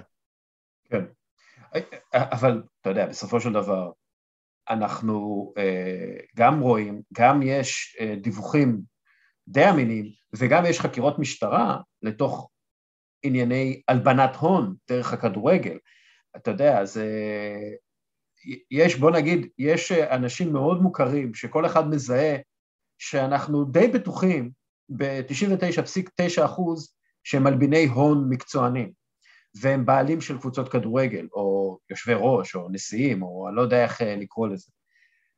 כאילו זה לא האינטרס של הכדורגל הרשויות של הכדורגל, ההתאחדות לכדורגל, מנהלת הליגה, הליגות, אה, משרד הספורט, מי שזה לא יהיה, להגיד לאותם אנשים, חברים, אנחנו צריכים שקיפות, ואם אין שקיפות אתם עפים מפה? ברור שזה האינטרס, אבל מי מרכיב את המינהלת ואת הנהלת ההתאחדות? כן. הנציגים של הקבוצות. אז אתה, אתה יודע, כאילו, אם, אם הם דואגים לאינטרס הפרטי שלהם לפני האינטרס של הכדורגל, אז זה לא יכול להיות משהו פנימי. בסופו של דבר, אני חושב שהפתרון הוא יצטרך להיות חיצוני. כאילו, משרד הספורט הוא זה שצריך לה, להגיד, אוקיי, הם לא עושים את העבודה שלהם, הם לא אכפת להם מהכדורגל, יותר אכפת להם מהאינטרס האישי שלהם, ולכן אם תהיה חקיקה חיצונית, חקיקה ברמה ארצית, אז זה לא כבר יהיה אני כן מיישם את התקנון או לא מיישם את התקנון, כי גם כשהם, כשהם לא מיישמים את התקנון, אין מי שמטיל עליהם סנקציות. כי האנשים שאמורים להטיל עליהם את הסנקציות הם מינוי שלהם, והם עושה דברם. אז תצטרך, תצטרך להיות חקיקה חיצונית שהצעת החוק כבר מוכנה וקיימת, והוא עברה כבר לשני שרי ספורט ולחברי כנסת, זה לא מתקדם, ולכן זה צריך להיות פה לחץ, אני חושב שהפתרון הוא לחץ ציבורי על הפוליטיקאים, של כל האוהדים שאכפת להם. יש אוהדים, אתה יודע, אני רואה של... שאפילו בוא ניקח את הקבוצות הגדולות, מכבי חיפה, מכבי תל אביב, שאומרים, מה, הבעלים שלנו הוא בעלים, אני גם לא אוהב את המילה הזאת, כן? אבל מי שמחזיק בזכויות הניהול הוא אה, מאוד עשיר, הסיכוי שנגיע למקום הזה הוא מנהל כרגע את המועדון טוב, אין דאגה אז, מה זה מעניין אותי, זה לא קשור אליי. עד שזה יכול לבוא ולנשוך אותך בתחת, אתה לא יודע אף פעם איך הדברים האלה מתגלגלים, ומי הבא שיקח את הקבוצה, ואם קבוצות כמו הפועל תל אביב ובית"ר ירושלים הגיעו לשם, אז גם מכבי חיפה ומכבי תל אביב יכולים להגיע לשם. זה לא צריך להיות היום, זה יכול להיות גם עוד חמש שנים. אז רק לחץ ציבורי על הפוליטיקאים, שיוביל לחקיקה, יגרום לשקיפות אמיתית בכדורגל, כמו שאני רואה את זה. אתה לא רואה את הלחץ הזה מגיע, נכון? כלומר, זה לא איזה, לצערי זה לא משהו שמעניין את רוב האוהדים. או, לא, לא. אתה יודע, או אפילו את נבחרי הציבור ה... שיכולים לייצר לחץ. אין מודעות ציבורית, זה מבחינת הלחץ הציבורי, וככל שנוקפות השנים, לצערי, אולי זה סתם בגלל שמגיע אלינו יותר מידע, אבל התחושה שלי שפוליטיקאים יותר אכפת להם מאיזה ערך אלוקטורלי יש לפעולות שלי מאשר איך זה עובד לטובת האינטרס הציבורי. אוקיי, okay, אתה ב, ב, בדיון עם ההתאחדות לכדורגל, מה התגובות uh, שלהם? כי, כי לא... חלק, אני, אני, צריך, אני צריך להגיד גם כן, שלאורך השנים הם uh, נאבקים בתגובות הזויות כמעט uh, על העניין הזה. זה כבר לא דיון, מבחינתם הדיון הסתיים.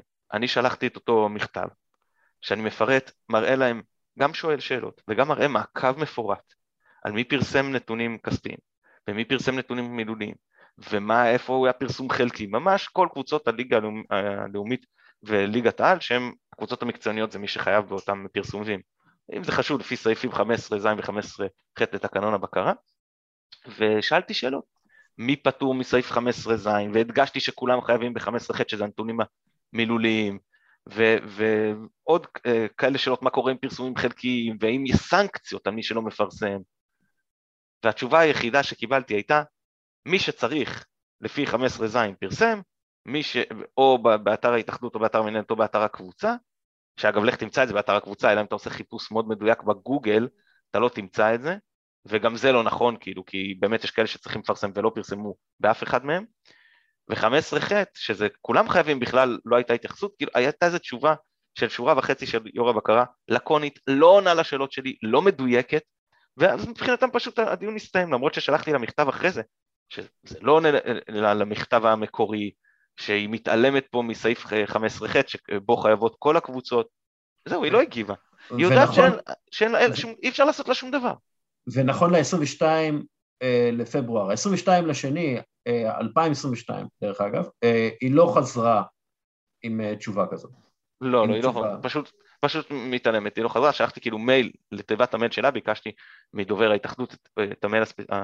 הספציפי שלה, כי המקורי נשלח דרכו המכתב המקורי, שלחתי אליה, אפילו לא אישרה את קבלת המייל. ושוב, אתה, אתה רואה חשבון, אתה לא עיתונאי, אתה אני מחזיק גם תעודת עיתונאי של ההתאחדות לכדורגל, אבל 아, אוקיי, המקצוע שלי הוא לא עיתונאי, כן, אני כן. רואה חשבון, זה תחביב. וכאילו, אין פה אפילו אה, אה, אדיבות מקצועית, מה שנקרא. כלומר, אין פה, תקשיב, בוא תראה, הסיפור הוא כזה, יש עליי לחצים פוליטיים, כלומר, היא לא מספרת לך מה קורה, היא פשוט מתעלמת. נכון, היא מתעלמת. תראה, אני חושב ש... היא, היא מבינה כאילו שאין לי שום דבר לעשות. אני יכול, כאילו, אתה יודע, לצעוק, היא, יודעת ש... הרי מה, כדי לגרום לה לשנות את דרכה, מה אני יכול לעשות? אני יכול או לדחוף לחקיקה בכנסת, שזה אני עושה, אבל בסדר, זה לא משפיע עליה אישית, אם תהיה אז לא תהיה לה ברירה. ואני יכול לקחת אותה לבית משפט. עכשיו מה זה אומר לקחת אותה לבית משפט? זה אומר שבמהלך כל המשפט היא מקבלת שכר מההתאחדות כדי לייצג את ההתאחדותי או מי שיועצים משפטיים או מי שמטעמם. ואני צריך ללכת על חשבון הזמן שלי, על חשבון הכסף שלי, ולמצוא איזה משרד עורכי דין שיעשה את זה בהתנדבות, כי אני לא יכול לממן עכשיו, אתה מבין? עכשיו, היה את המשפט הזה כבר עם ארגון היציע, שעשו את כל התהליך, ואז היה איזה משהו שנשא פירות מאוד חלקיים ומאוד נקודתיים, ואיך המצב חזר לקדמותו. אז לעשות את הפינג פונג הזה של שוב לקחת לבית משפט, ושוב, עד שהוא יימאס לבית משפט והוא אה, ירשיע אותה בביזוי בית המשפט כי ההחלטות לא ממולאות, זה משהו שאני באופן אישי יודע שאני פשוט לא יכול לעמוד בו. והיא יודעת שאנשים כמוני לא יכולים לעמוד בהם, אנשים פרטיים. כן. אה, אז אתה מבין, אין איפה לדחוף את זה. מה שאולי יכול לקרות, זה שאיזשהו מועדון יתפרק. ואז יבואו הספקים, או כל, כל נושה, סתם, אתה מבין, לא משנה, בנקים בדרך כלל זה פחות בעיה, כי הם אה, מחתימים על ערבויות אה, פרטיות את, ה, את בעלי הקבוצות. אבל יבוא איזשהו נושה, שחקנים, ספקים, ויבואו ויגידו, רגע, יכול להיות שאם היה פה פיקוח ציבורי, לא, עזוב את הפיקוח הציבורי שמתן גילה רוצה, הפיקוח הציבורי לפי התקנון של ההתאחדות שהבקרה אמורה לאכוף. שאם הפיקוח הציבורי הזה היה והפרסומים אכן היו צריכים להיות כמו, כמו שהם לפי התקנון, אז הכסף שלנו היה ניצל. ועכשיו אנחנו מגישים תביעה נזקין אה, אישית נגד יו"ר הבקרה על זה שהדברים לא בוצעו. כן. אני מניח שאחרי שפעם אחת איזשהו יו"ר בקרה יצטרך לשלם כמה מאות אלפי שקלים מכיסו, הוא כבר יהיה יותר אה, נכון למלא את הוראות התקנון. כן, אה, בעיקרון, מאז רבינוביץ' לא היה יו"ר בקרה חזק, נגיד את זה ככה, מישהו שבאמת יכול אה, להתמודד עם הדרישות של ההתאחדות לכל מיני הנחות וכאלה, אה, וגם אה, כזה שפותח פה על אה, מועדונים שמתנהלים בצורה מפוקפקת, בצורה לא טובה. אה, יאיר רבינוביץ', אה, אני חושב שבפעם האחרונה שהוא היה יושב ראש בקרה זה היה לפני 15 שנה בערך? אולי, טיפה יותר, אולי טיפה פחות. אבל אני מסתכל על נספח א' במכתב שלך, שמעקב פרסומים עונת 2020-2021. מכבי חיפה לא מפרסמת נתונים כספיים ולא נתונים מילוליים. מכבי תל אביב לא ולא. מועדון ספורט אשדוד חלקי אה, נתונים כספיים, אה, נתונים מילוליים כן, אבל ללא ביאורים וכולי. הפועל באר שבע לא, לא. מכבי פתח תקווה לא, לא. עירוני קריית שמונה לא, לא. מכבי נתניה לא, לא. שדרך אגב, מכבי נתניה, כן, אחת מהקורבנות של אה, חוסר השקיפות הזה בעבר. אה, הפועל חדרה, דרך אגב, בבעלות אה, עירייה, כן, כן, הפועל חיפה, מפתיע, כן, כן, בית"ר ירושלים, לא, לא, הפועל תל אביב, כן, כן, איחוד בני סכנין, לא, לא, בני יהודה, חלקי, כן, הפועל כפר, אוקיי, אפשר, אתה יודע, יש את הפועל כפר סבא, הפועל נוף הגליל, הפועל ירושלים, סקסיה נס ציונה, שדרך אגב, כולם פה עם הרבה מאוד כסף ציבורי, דוחות כספיים אה, מלאים, מה שנקרא כל הכבוד. אבל כל השאר, ממש, חלקי, כן, לא, לא, פשוט לא מפרסמים את הנתונים, ו... וזה פשוט כאילו ביזיון. כן, זה ביזיון, ולא קורה להם כלום, הם יודעים שלא יקרה להם כלום. אף אחד לא יטיל עליהם סנקציה. בפעם הראשונה הטילו איזה סנקציה, אם אני זוכר נכון, משהו כמו 300 שקלים, 300 שקלים על מועדונים של מחזור 100 מיליון שקל, נו מה זה הדבר הזה? ולא הייתה סנקציה חוזרת, כאילו משהו כזה. הם יודע, ועכשיו כבר אין, אין סנקציות. מבחינת שוב, יו"ר הבקרה, אני מדגיש, כל הפרסומים תקינים, אין לה שום חוסר, לפחות לפי התגובה שהיא, שהיא העבירה דרך דובר ההתאחדות אליי. אז כן. uh, למה? אגב, יש, יש לציין שבעבר ההתאחדות הייתה מפרסמת אה, דוחות כלליים כאלה, הכנסות הקבוצות, הכנסות מבעלי עניין, הכנסות אה, השחקנים, כלומר שכר השחקנים ודברים כאלה, וזה כבר אה, לא קורה. כן. לא, אין, אין, אין, לי באמת, אתה יודע, כבר מה להגיד על הסיפור הזה. זה היית מצפה גם שזה, אנחנו רואים בענפים אחרים שלאורך השנים יש יותר שקיפות. אתה גם מסתכל על ליגות אחרות באירופה, גם מאוד, ליגות גדולות, ואני לא מדבר רק על כאלה קבוצות שנסחרות בבורסה. ואתה רואה שיש הרבה יותר שקיפות. לך תראה איזה דוח מפורט יש ליובנטוס. זה, זה, מה זה, כן, זה, הם, זה... הם, הם נסחרים בבורסה, אה, הם, כן, הם כאילו ספציפ- חייבים, הם חייבים כאילו לפרסם את הדוחות האלה, כי אם לא, הם יחטפו קנס רציני. כן, הם מפרסמים, אבל לא רק לפרסומים לבורסה. אה, ואני חושב שבאנגליה כולם מפרסמים. גרמניה, טוב, זה 50 פלוס 1, אז זה יותר פשוט. אג, אגב, חשוב להגיד שיש הרבה מועדונים בישראל שהם מלכ"רים. ואז הם מפרס, מתפרסמים, מתפרסם בגיידסטאר הדוחות הכספיים המלאים והדוחות המילוליים המלאים השנתיים. אבל כשאתה עוסק במועדון כדורגל, מה שחשוב לך זה העונתיים. וזה לא מתפרסם בחלקם, וגם הדוח המילולי שהם מפרסמים לגבי עמותה או חברה לתועלת הציבור, זה דו, אה, לא אותו דבר כמו דרישות ההתאחדות לגבי הדוח המילולי שלהם. כן. למשל, בדוח המילולי של עמותה, אז מפורטים חברי הוועד, בסדר? זה לא פחות מעניין, זה גם מעניין, אבל בדוח המילולי של ההתאחדות מתפרסמים נתונים כמו השקעת בעלים, אה, מדיניות הרכש. זה יותר מעניין את, ה, את האוהדים, את האינטרס הציבורי, מבחינת הכדורגל עצמו. כן, ו- ויש לציין שגיידסטאר זה בדרך כלל מתפרסם שנה אחרי, שנתיים אחרי, כלומר זה לא איזה משהו שיכול לעזור לך להיות עם האצבע על הדופק. יש שיפור בזה. אה, לכאורה ברגע שמגישים היום גם הכל זה דוחות מקוונים. אז אה, כאילו, כדי, הדוח המילולי הוא מקוון, וכדי להגיש אותו אתה חייב לטעון לאתר את הדוחות הכספיים, אז יחסית יש שיפור, וברגע שלכאורה שזה מוגש, אז בזמן קצר יחסית זה מתפרסם. אה, הבעיה היא שלפעמים מגישים באיחור רב. כי כן. רש... כשאתה מדבר פה על דוחות עונתיים, נגיד, בהתאחדות לכדורגל, אז אתה מצפה שזה יוגש עד שלושה חודשים, נגיד, אחרי העונה. אבל מי שמגיש לרשויות, אז יש, זה לפי אורכות של הרואה חשבון, ולפעמים כן. זה גם יכול להיות, כמו שאמרת, שנה אחרי. כן. אה, אגב, אחת מהבעיות זה בעצם הסטטוס החוקי של, של קבוצות כדורגל.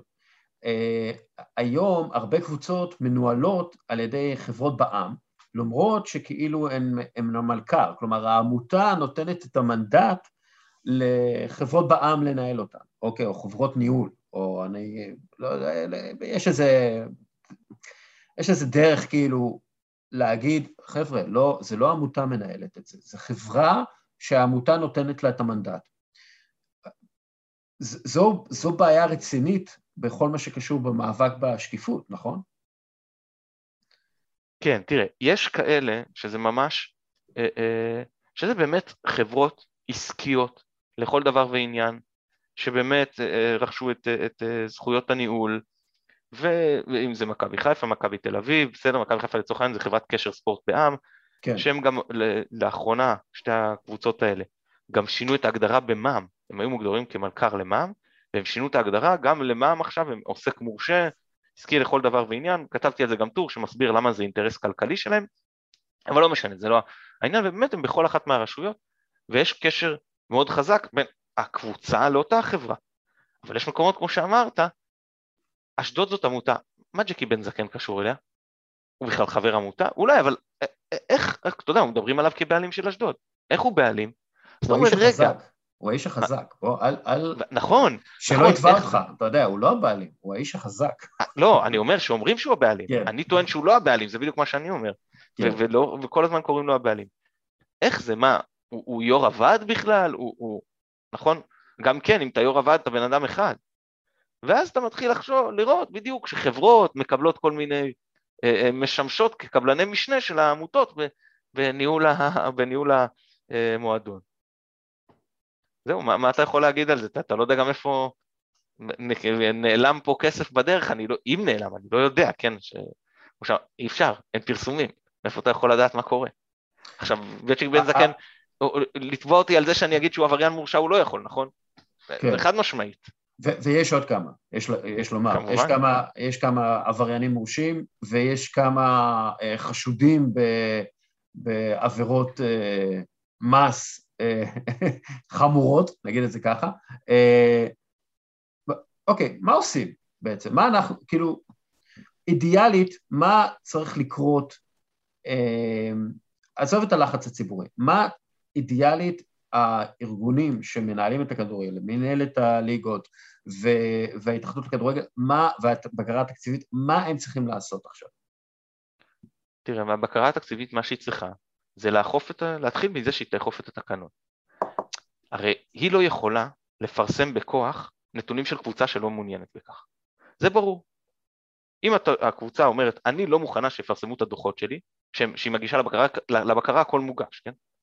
הבקרה לא יכולה ללכת ולפרסם בשמה. וזה הוגן, כי מי שיש לו אחריות זה אותה הקבוצה. מה שהבקרה יכולה לעשות, זה לבוא להגיד, תראו, לפי התקנון אתם מחויבים, אתם לא תגישו, נטיל עליכם סנקציה. אז נתחיל מ-5,000 שקל, וניתן לכם שבועיים ל- ל- לפרסם כמו שצריך. וזה לא יתפרסם אחרי שבועיים, אז זה יעלה ל-50 אלף שקל.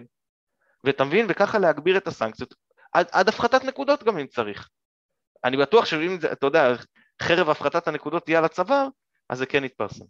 ולכשזה מתפרסם, אז קודם כל זה צריך להיות באתר של המנהלת או ההתאחדות, אבל אם לא, אז יגידו לקבוצה, אתם פרסמתם באתר שלכם, אנחנו נשים מראה מקום באתר של ההתאחדות או באתר של המנהלת. ואם פרסמתם באתר שלכם, שזה יהיה במקום ברור ובולט, שקל להגיע אליו, ולא באיזה, אה, אתה יודע, מקום סתרים שאתה צריך חיפוש מאוד מדויק במנוע חיפוש כדי לאתר אותו.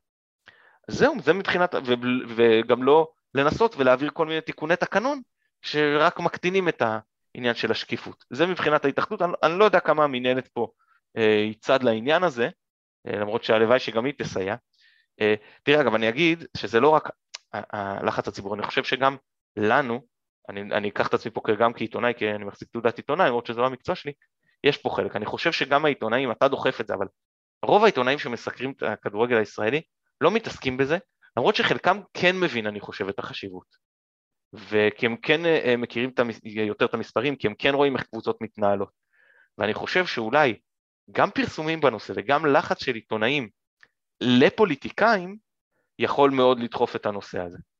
כי אם אה, עכשיו, אה, נגיד טרופר יקבל כתבות בערוץ 5 על זה שהוא זה שקידם את השקיפות והכל, אז יכול להיות שגם אלקטורלית זה יעזור לו, וסתם אני חושב שזה יהיה לו נחמד שהוא מקבל כזאת מחמאה. אני לא אומר אגב שזה קח ותן, אני אומר שבאופן טבעי, אם הוא יקדם דבר כל כך חשוב, אז uh, צריך, ראוי שיהיה פרסום כזה. כן. Uh, בוא נגיד שאני לא אופטימי בקשר ל, ליכולת של התקשורת, תקשורת הספורט, uh, עיתונאים, uh, אוהדים, קודם כל להתעניין בזה, דבר שני, לעשות משהו בקשר לזה. Uh, לצערי אנחנו עדיין תלויים בהתאחדות לכדורגל וב... האינטרסים אה, שלהם שם, והאינטרסים שלהם הם לא, הם לא בעד, אה, בוא נגיד שהאינטרסים שלהם הם לא אה, למען הכדורגל ולמען האוהדים ולמען השקיפות. נגיד את זה ככה, בצורה הכי בוטה שיש. חד משמעית.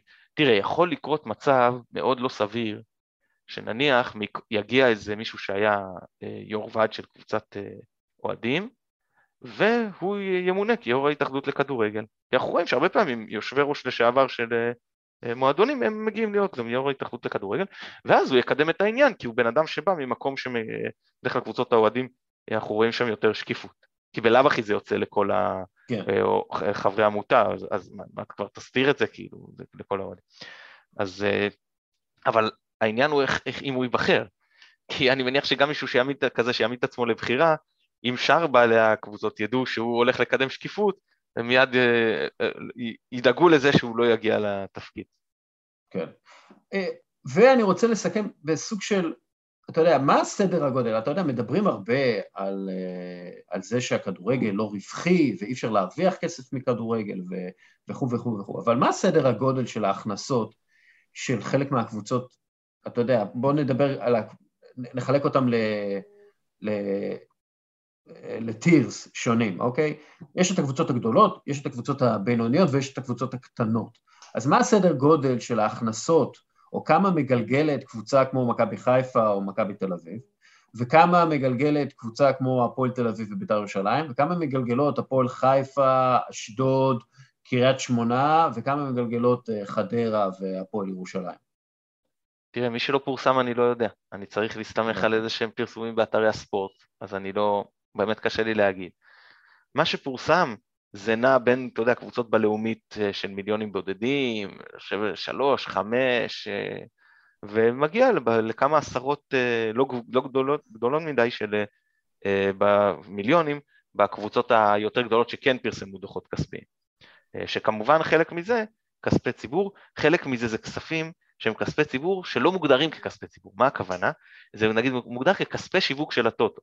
עכשיו על פניו אתה אומר, בסדר, יש היגיון, מהמרים על הקבוצה, והטוטו מעביר לה תגמולים בגין זה. אבל זה בדיחה, כי אם תיקח את החלק היחסי בהכנסות, אז הכספי שיווק האלה באמת היו צריכים להיות מועברים לברצלונה וריאל מדריד ובאיירן מינכן ופריס סן ג'רמן ומנצ'סטר סיטי, בסדר? ולא למכבי חיפה ומכבי תל אביב והפועל כן. תל אביב. אבל אם אתם מעבירים להם את הכספים האלה שנובעים מהימורים על אותם מועדונים בחו"ל, אז זה לא באמת כספי שיווק של הטוטו, זה פשוט תמיכה ציבורית לכל דבר ועניין. כן, אה, אבל אתה יודע, למשל, מכבי חיפה כזאת, היא יכולה להיות רווחית?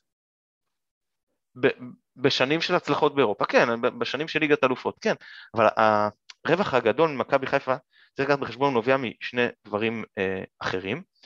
אחד, זה הרווח בעסקים הפרטיים של, אה, במקרה הזה, יעקב שחר. שאגב, לא מסתירים את זה, ישראל קז אמר בזמנו בריאיון, אני חושב שזה היה לכלכליסט, שההשקעה במכבי חיפה זה כמו תקציב פרסום, והיא כאין וכאפס לעומת הרווחים שזה מניב להם בעסקים הפרטיים. כן. הקשרים שזה יוצר לך, יש גם עניין של תדמית, ובנוסף במכבי חיפה, זה משהו שלא הצלחתי לאמת, אבל כן ראיתי לגביו מספר פרסומים, שמדובר על חברה משפחתית, קשר ספורט היא חברה משפחתית, כלומר שיעקב שחר ברמה האישית הפרטית שלו מתקזז על ההפסדים שיש בחברת קשר ספורט, כלומר מכבי חיפה, לצורך מס. זאת אומרת, אם לצורך העניין הוא הרוויח בפרטי שלו, במישור האישי, 100 מיליון שקל, ומכבי חיפה הפסידה 50 מיליון שקל, אז הוא מקזז את זה והוא ישלם מס רק על 50 מיליון שקל. בסדר, אני נותן פה את הדוגמאות, אני לא יודע את המספרים כן, כן, כן. המדויקים. כלומר, אה, יש פה, ושוב, אה, אה, להתקזז על מס זה כסף, זה, זה שווה כסף. זה אומר שבמקום במקום שיהיה לך מתוך ה-50 מיליון האלה, 50 מיליון מינוס 25 אחוז, יהיה לך 50, 50 מיליון מינוס 10 אחוז. כאילו, זה, יש פה עניין של כסף. ברור, חד משמעית. אה, עכשיו, אנחנו מסתכלים על רווחים. אגב, יש כאלה שממש יכולים לעשות רווחים ישירים, זה לא קורה הרבה, אבל יש עונות של קבוצות, או ש, כמו שאמרתי, הצלחות מאוד גדולות באירופה, או נקודתית. היה, היה אה, שנים שנגיד מכבי פתח תקווה, אני זוכר שסיימה שנים אה, רווחית, גם כי, אגב, יאמר לזכותם, הם לא קופצים מעל הפופיק, הם כן. uh, במשך שנים ארוכות התנהלו בצורה מבוקרת ו- ונכונה ולא יצרו לעצמם חובות שאחרי זה הם לא יכולים לעמוד בהם, וגם צריך להודות, יש להם אקדמיה מאוד מצליחה, uh, הם uh, גם מקבלים כסף על הרבה ילדים שמגיעים לשם וגם מוכרים, אם זה סולומון, אבאדה, אז בסופו של כן. דבר זה בא לידי ביטוי וכל הכבוד להם על זה, ויש רווחים שעושים מהכדורגל שהם לא רווחים כי הכדורגל נתן לי פרסום ואז אני מרוויח בעסק הפרטי שלי, אלא כי הב... החברה של הבת שלי נותנת שירותי קייטרינג לקבוצת הכדורגל, ואז אתה אומר, אה, הקבוצה לכאורה מפסידה, אבל באמת אתה פשוט העברת את כסף מכיס אחד לכיס אחר, וזה פש... אה, רווחים ישירים של בעל הקבוצה. אה, ופה בתוך העולם הזה של הבת שלי והחברת, אה, של האחיין שלי וכולי, פה גם מסתתר הרבה ממה שנקרא הלבנת הון, יכול להיות. כלומר, פה אפשר באמת לקחת כסף אה, ממקורות לא חוקיים, אם זה הימורים, אם זה זנות, אם זה אה, אה, סמים, ובעצם להעביר אותם לחברות נקיות, כביכול, ופשוט להדפיס כסף, שאתה תוכל להרוויח עליו, כאילו אתה יכול להשתמש בכסף שאתה מלבין, זה העניין. חד משמעית, חד משמעית, זו מכבסה אה, אדירה של כספים. שוב, אני, לא, אנשים כמו אה, יעקב שחר או מיטשל גולדהר, אנחנו לא חושדים בהם, אנחנו יודעים שהם מכניסים כן, כן, המון לא, כן, מהעסקים כן. הלג'יט שלהם. אבל אתה אומר, אתה מסתכל על אנשים אחרים, אתה אומר, מאיפה הם מכניסים כל כך הרבה כסף? מאיפה השקעת בענים הגדולה הזאת שהם מסוגלים לשים? העסקים שלהם חלקם... מה זה הספונסר הזה שמביא להם 15 מיליון שקל? מה, מה קרה פה פתאום? כן. מה, מה העניין הזה? בדיוק, זה פשוט לא, לא, המספרים לא מסתדרים, אבל אף אחד לא שואל שאלות. אה, תראה, נתן לי פעם מישהו דוגמה, זה דווקא מה, מהרשויות העירוניות, אבל זה רלוונטי גם לכדורגל שם. הוא אומר, אה, באה רשות עירונית ומוציאה מכרז, ואז הבן דוד של ראש העיר, הוא זוכה במכרז. אז באים ואומרים, למה הבן דוד של ראש העיר, מה זה שחיתות? הוא אומר, רגע, אבל הוא נתן את ההצעה הכי נמוכה. אז זה בסדר, אה, להפך, חסכתי כס, כס, אה, כספי ציבור. כן. ובאמת הוא עושה את העבודה והכל טוב ויפה, והעירייה לא משלמת לו. אז הוא הולך ותובע את העירייה בבית משפט, ומקבל אחרי שנים עם פיגורים ועם הכל סכום הרבה יותר גדול ממה שההצעה אפילו, אפילו הכי גבוהה במכרז. וככה זה בדיוק גם ככה לכיוון הכדורגל. אז זה נכון, מה, הבת שלי, החברה של הקייטרינג שלה נותנת לי. במחירים הכי נמוכים, למה שאני לא אקח ממנה? ואז כן. אתה מגלה את האיכות, ואז אתה, אומר, אה, עם איחורים ואני אשלם ריביות וכל מיני כאלה, ודברים נלווים, וחלק מתחת לשולחן בכלל. כן, כן. אה, טוב, אפשר עוד לדבר על זה הרבה, אבל אנחנו נפסיק אה, כאן. אה, מתן גילאור, איפה מוצאים אותך? אז uh, יש לי בלוג, למרות שלאחרונה אני מודה שאני כותב בו קצת פחות, הבלוג של מתן גילאור, אבל בעיקר נובחים בירוק, שאנחנו מקליטים uh, ממש uh, אחרי כל משחק, לפעמים uh, בפגרות גם פרקים, זאת אומרת כל שבוע יש לפחות פרק אחד, לפעמים שניים, רלוונטי גם לאוהדי, בעיקר לאוהדי מכבי חיפה, אבל לא רק, אנחנו גם לפני הרבה משחקים נגד יריבות מביאים גם uh, אורחים מהיריבה, uh, אז מוזמנים לחפש ולהאזין, אנחנו נשמח. אתה גם בפייסבוק ובטוויטר ובכל המקומות האלה, אז אפשר אה, לעקוב אחרי גם הפרסומים שלך וגם הפודקאסט שלך. אה, תודה רבה לך, אה, ומה אני אגיד לך? בוא, בוא נקווה שהמאבק יצליח. למרות ששנינו לא הכי אופטימיים, אבל בואו נקווה שזה יצליח, כי זה באמת מאבק חשוב. תודה לך, והלוואי שיותר ויותר עיתונאים ינהגו כמוך וידחפו את העניין של השקיפות ומינהל תקין. יאללה, forza שקיפות, יאללה שקיפות, ומוס שקיפות. יאללה, תודה רבה. תודה לך, ביי ביי. ביי ביי. ועכשיו גל קרפל בפינה החברתית בשיתוף בועטים את הגזענות והאלימות מהמגרשים של הקרן החדשה לישראל, והיום נדבר על שוטרים ביציעים, ואיך הם עצמם גורמים לאלימות. כי בואו נגיד את האמת, לפי הנתונים שיש לנו, תמיד כשיש שוטרים ביציעים, יש יותר אלימות. כן, תראה, אני, אני, אני חושב ש... אני מרגיש לא נוח במסגור הזה שנוצר השבוע, או במסגור הזה שאמרת עכשיו באופן ספציפי, כי זה נכון שהשוטרים מייצרים אלימות, ואולי נתחיל בזה, באיך המשטרה צריכה לעבוד ויכולה לעבוד אחרת, אבל זה לא נכון לצייר מצב כאילו שאם לא היו שוטרים לא הייתה אלימות. אמ, זאת אומרת, גם באירוע אנחנו כמובן מדברים על מכבי חיפה הפועל תל אביב, לסיום המשחק אה, אה, אוהדים מתחילים לזרוק אחד על השני דברים משתי מחנות האוהדים. אז אוהדים, אוהדים של הפועל או של חיפה שזורקים אחד על השני חפצים, זה לא בגלל המשטרה. אה, אבל יכול להיות שבמובן העמוק יותר זה כן בגלל האווירה שיש במגרש, ועל זה נדבר. אבל אני חושב שקודם כל אם באמת להתייחס לאיך שהמשטרה פועלת, אז בהקשר הזה זה נכון שאתה יודע, המשטרה צריכה בעיניי לחלק את העבודה שלה לשתיים. אנחנו רואים את זה אגב, אולי דוגמה קצת מצחיקה, אבל אנחנו רואים את זה עכשיו בשייח' ג'ראח. מה הם עושים? בעצם אומרים יש שני סוגים של פעולות. בפעולה הראשונה אנחנו מנסים למנוע אלימות כמה שאנחנו יכולים. ואז השיקול דעת היחידים של השוטרים זה איזה פעולה תגרום לנו שיהיה פחות אלימות עכשיו. עכשיו כמובן שלהיכנס לאמצע יציע הפועל ולהתחיל לעצור שם את כולם וכל, ולהתחיל לחפש כל אחד שזרק משהו כדי לעצור אותו זה לא יפחית את האלימות באותו רגע אבל חשוב לעצור את האנשים האלה ואתה יודע יש שיטה הרבה יותר יקרה לעצור אנשים בצורה כזו בדיוק כמו שעושים אגב היום בשייח' ג'ראח. מצלמים את האנשים אחר כך מגיעים אליהם ועוצרים אותם. הקונספט הזה הוא קונספט נכון לכדורגל בעיניי אבל הוא יקר יותר. זאת אומרת תתעדו את הדברים, תחקרו את זה אחרי ותגיעו לאנשים אליהם הביתה יום אחר כך בבוקר, למה? כי הוא זרק איזשהו משהו, לא כל סיטואציה שבה מישהו זורק מישהו זה חכם מצד המשטרה עכשיו להיכנס פנימה לתוך ההמון ולשלוף את אותו בן אדם. בדיוק, השוטרים יוצרים הרבה פעמים אסקלציה ב- ב- באלימות. נכון. והתפקיד שלהם הוא לעשות בדיוק ההפך, דה-אסקלציה. כלומר, להוריד את רמת הלהבות, והם פשוט לא עושים את זה. עכשיו תראה, נכון. הם, הם עכשיו מדברים על הקמה מחדש של יחידת הספורט במשטרה, שדרך אהה. אגב, זה היה בזבוז כסף קולוסלי, 28 מיליון אה, שקל, ממה שאני יודע, אה, הם לא הצליחו למנוע שום דבר אלים, הם לא יצרו קשר עם האוהדים, הם, הם לא, שוב, הם לא עסקו גם בפשעים אמיתיים שקורים, אה, כמו הלבנת הון, מכירת משחקים, הונאות כאלו ואחרות, שהם קורים במשרדים של קבוצות בליגת העל ולא, ולא כן, תראה, צריך. צריך, לשאול, אה. צריך לשאול באמת מה המנדט שלהם בהקשר הזה. אבל אני יודע להגיד לך, ב- ב- בטח בהקשר של האוהדים, תראה, אני חושב שהיה לא, לא, לזה אז שנייה, השפעה לא, מינורית.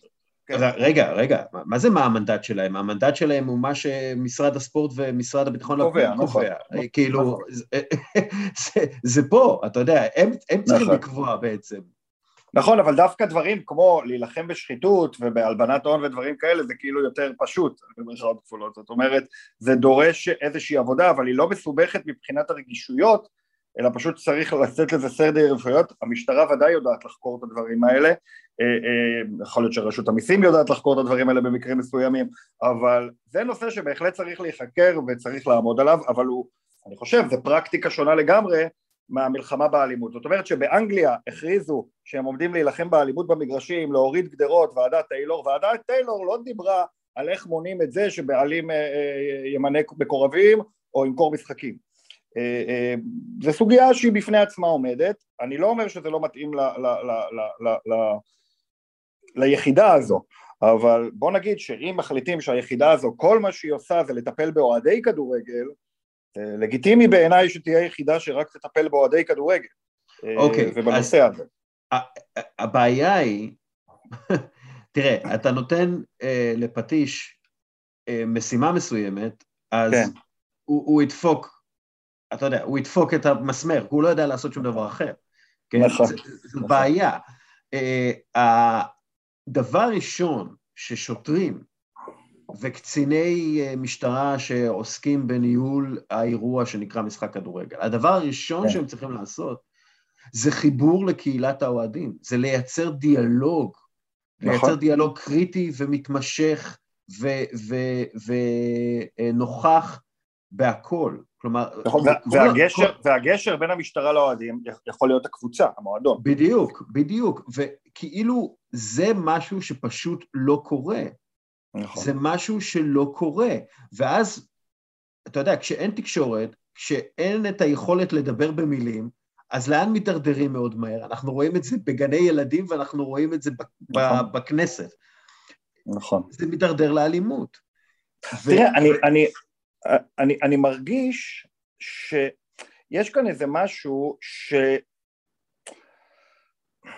אני, אני לא רוצה, אני, המילה היתממות אולי קשה לי להשתמש בה, אבל זו המילה הכי טובה שאני יכול להשתמש בה, במובן מסוים. זאת אומרת, זה נכון, המקרה שמגיע ילד, אוהד הפועל תל אביב, שלא עשה כלום בחייו, שהולך לאירוע בידור ומוצא את עצמו חוטף מכות על ידי שוטרים, זה דבר נורא. אבל הסיפור הזה לא עומד בפני עצמו. זאת אומרת, אני אמשיל את זה לבן אדם שאתה יודע, אה, אה, נמצא בהפגנות אלימות, אבל הוא בעצמו בא להפגין בצורה שלווה. אבל הוא היה ליד ההוא שהדליק את ה... כן, שבא לשרוף את הכביש, שבא לחסום את הכביש, שבא לפרוץ לבנק, ואז הוא אומר, למה מרביצים לי? לא עשיתי כלום. עכשיו, ודא, עכשיו, זאת הבעיה. הבעיה היא שבתוך היציע הזה של הפועל תל אביב, אם אתה מסתכל על הדוחות שלנו, אז אם הם זורקים חפץ פעם, פעמיים, שלוש, ארבע, חמש על השוער, הם יורים חזיז בתוך המגרש לעבר אוהדי מכבי, הם מרביצים מחוץ לאצטדיון, לא, עכשיו אני לא אומר, אני לא מתאר אותם כאלימים היחידים, ואתה יודע, כל אחד שאומר את זה מיד, מה עם מכבי, מה עם הפועל, מה עם ביתר, מה עם חיפה, עזוב את זה. מדובר בהתנהגות של אנשים שפעם בשבוע מתכנסת ומייצרת אלימות. עכשיו, התרבות ביציע, ואתה יודע, הם, במהלך המשחק, דקה 33, התחילו לשיר שתהיה שואה למשטרה. עכשיו, אני לא אומר, זה, אין שום סיבה בעולם שהמשטרה תתערב, אם צועקים לה, או אפילו אם זורקים עליה חפצים, היא צריכה להתאפק כמה שיותר, כי השיקול היחיד שלה צריך להיות איך אני מוריד את שרף האלימות עכשיו. אבל אי אפשר לא להגיד מילה על תרבות שהיא כמו תרבות של ארגון אה, אלים. זאת אומרת, כמו תרבות של ארגון שבא לייצר אלימות, כמו, אתה יודע מה, מושפע מברלין, אתה יודע, מברלין יש פחות או יותר חג פעם בשנה, שזה חג על בוא נלך מכות עם שוטרים, הולכים החוצה ומתחילים להרביץ לשוטרים, ואז השוטרים מרביצים חזרה, וככה יש כל שנה וכולם יודעים והכל בסדר. זה אחד במאי, חושש- כאילו, לא? מה זה? זה אחד במאי, לא? זה אחד במאי, כן, כן, נכון, נכון, באחד במאי זה מה שעושים. חג, כן. יוצאים החוצה ובגדול הולכים מכות עם שוטרים, זה הקונספט. עכשיו, אה, אה, אה, ברור לך שזה קונספט בעייתי, עכשיו נכון, בברלין מטפלים בזה אחרת, ובברלין זה רק אחד במאי, המשטרה מורידה את הראש, חוטפת את המכות שלה, לא כל כך מחזירה, ומקווה שיהיה שקט עד אחד במאי הבא. אנחנו פה ביציאה הפועל תל אביב, אחד במאי זה כל שבוע, במובן הזה. זאת אומרת, יש איזה אירוע שבאים, עכשיו אנחנו נזרוק חפצים על השוטרים, נקלל את השוטרים בלי הפסקה, עד שהם יבואו להרביץ לנו, וזה כאילו כמעט כמו אתגר הדבר הזה. עכשיו, ברור שאותו ילד מסכן שמקבל מכות לא צריך לקבל, והמשטרה לא צריכה לגרום לאלימות, כמו שאמרת במשפט הפתיחה, ואתה צודק. ברגע שהיא נכנסת ליציע, כי מישהו קילל אותה, או מישהו, אגב, אה, אה, במקרה הזה, אה, ניסו לזרוק, כולל מטף כיבוי, ניסו לזרוק על השוטרים, שאתה יכול להבין כמה זה מסוכן. אבל זאת לא הנקודה, אפילו אם זורקים עליך מטף כיבוי במובן הזה, עדיין צריך להיות השיקול, לא איך אני מחזיר לו, אלא האם צילמת אותו? אם מחר תגיע לילד שזרק עליך מטף כיבוי, או לנער, או לאיש המבוגר, תגיע אליו הביתה, זה יהיה הרבה יותר אפקטיבי מאשר עכשיו ללכת ולתת לו מכות, או לתת מכות בטעות לחבר כי התבלבלת בזיהוי של הבן אדם, זה, זה סוג הדברים שקורים בשטח. אבל מה שאני לא רוצה, ומה שאני לא אוהב, זה שכל השיח סביב האלימות המשטרתית, ושיח מוצדק, כאילו שם בצד את העניין הזה של התרבות של הכדורגל. המשטרה היא לא זו שייצרה את זה שיש תרבות אלימה ביציעים של הפועל תל אביב. זה לא רק היא, זה לא רק היא. עכשיו זה נכון שבעבר, לפני שהוציאו את ה... כן. אגב, ושוב, אנחנו מדברים, אנחנו מדברים על זה הרבה. אני, אני כן. חושב שאתה יודע, אנחנו, אנחנו נכנסים לעומק של אה, סיבות לאל- לאלימות, והתרבות ביציע הרבה פעמים היא תרבות כזו שמעודדת אלימות, או אלימות מילולית, או אלימות כן. מילולית אה, עם אה, רמ, רמיזות כבדות לאלימות אה, אמיתית, מה שנקרא. נכון, נכון, נכון. אה, העניין הוא פה באמת, המשטרה, מה שנקרא, צריכה להתגבר על עצמה. נכון. והיא צריכה לה- להכיר את הניואנסים ולהבין שיש בתוך הקהל של הפועל, אני לא אומר הקהל של הפועל, אני לא אומר הכל, כל האוהדים ודאי של שלא. ודאי שלא זה- כל זה-.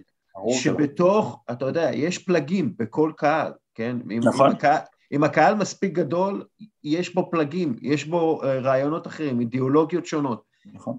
צריך להכיר את הניואנסים האלה, צריך להבין את הניואנסים האלה. אתה צודק. הם, הם, הם לא רואים את הדבר הזה, הם פטיש, הם רואים מסמר, הם דופקים את המסמר, הם לא, הם לא רואים תראה, אני אגיד לך מה, אני לא צורה בטוח, אחרת לפתור את הבעיה. אני לא בטוח, ואני אומר את זה בעדינות, שאם השוטרים היו מכירים את הניואנסים זה היה עוזר. זאת אומרת, אוקיי. בעבר ראינו, זה היה בבלו... הפעם זה היה בחיפה, אז אתה יכול להגיד, השוט... המשטר, השוטרים בחיפה, אבל הרבה פעמים היה את אותם מכות בבלומפילד, ואני בטוח שזה היה אותו מפקד אירוע, עם אותם שוטרים, שבוע אחרי שבוע, הולכים מכות עם אותם אנשים, אתה יודע, כשהוציאו את השוטרים מהיציע, הסיבה העיקרית שהוציאו אותם מהיציע זה המכות האלה שהיו בשער חמש בבלומפילד. כי כל שבוע אוהדי הפועל היו מקללים את המשטרה, המשטרה הייתה נכנסת ליציע מרוב עלבון, או גם זורקים עליהם קצת חפצים, המשטרה הייתה נכנסת כדי להרגיע, ואז אתה אומר, אם לא הייתה משטרה לא היה אירוע, וזה נכון, זאת אומרת היה שלב שהפועל תל אביב הגיעו, וכמעט אין משחק, יש רק, האירוע הוא, הולכים מכות עם המשטרה, והפעם ברקע, הפועל תל אביב נגד אה, נס ציונה. זאת אומרת, ממש, זה היה האירוע ביציע, הם באו, זה היה הבידור. אה, באים שיכורים, מקללים את המשטרה, זורקים עליהם דברים, יש מכות, מצחיק, נחמד, הולכים הביתה, חוזרים שבוע הבא והכל בסדר, כמובן שזה לא נחמד וזו סביבה מאוד לא מאפשרת. האירוע שקרה עכשיו עם המכות להפועל לא רק עושה נזק תדמיתי למשטרה, הוא עושה נזק עצום לכל הכדורגל ולהפועל, כי הרבה אוהדי הפועל יפחדו ללכת למשחקי, לפחות למשחקי חוץ, כי יגידו זה אווירה מסוכנת. אה, אז כן, יש פה איזשהו מעגל כזה שהוא נורא בעייתי, אבל אני לא בטוח שזה רק עניין של היכרות הניואנסים, אני חושב שהפתרון הוא באמת שאם השוטרים עצמם, השוטרים מרגישים נעלבים, נפגעים, שזה לא תכונה שצריכה כמובן להנחות אותם, אבל השוטרים מרגישים, מה, הם לא, לא נעשה להם כלום? זרקו להם מטף כיבוי, זה היה יכול להרוג כן. אותי, אני לא אעשה להם כלום? אם לשוטרים היה ביטחון, שיש להם מנגנון, שיש מישהו שמצלם את הדברים, ומחר בבוקר תהיה ישיבה, שבה יעברו על כל הקלטות, יחד עם המועדונים, ימצאו את האנשים, ואז אז, אז השוטרים היו אומרים, חכה, אל תגיב, עוד יומיים נבוא אליו הביתה, וניקח אותו בעשר בבוקר מול ההורים שלו. זאת אומרת, אה, אה, אה, יצר אני חושב שלשוטרים באמת, באמת באמת, יש תסכול מזה שהם רואים אנשים פורעים, בטח נגדם, ואפס יכולת לעשות כלום. וגם אם המשטרה הייתה מרגישה שיש מנגנון מאחורה של ענישה, זה היה מפחית את העניין הזה, זאת אומרת, יש דרכים אלגנטיות לעשות את הדברים האלה בלי לגרום למהומת אלוהים. וכרגע הם נכנסים פנימה, יש מכות, אין הוכחות, קשה לעצור את האנשים, יש איזה משהו שהוא פשוט מעגל נוראי, כי שבוע הבא כל אותם פורעים שוב יגיעו למגרש, או כמעט כל אותם פורעים, ואז עוד פעם תהיה את אותה התפרעות. כן.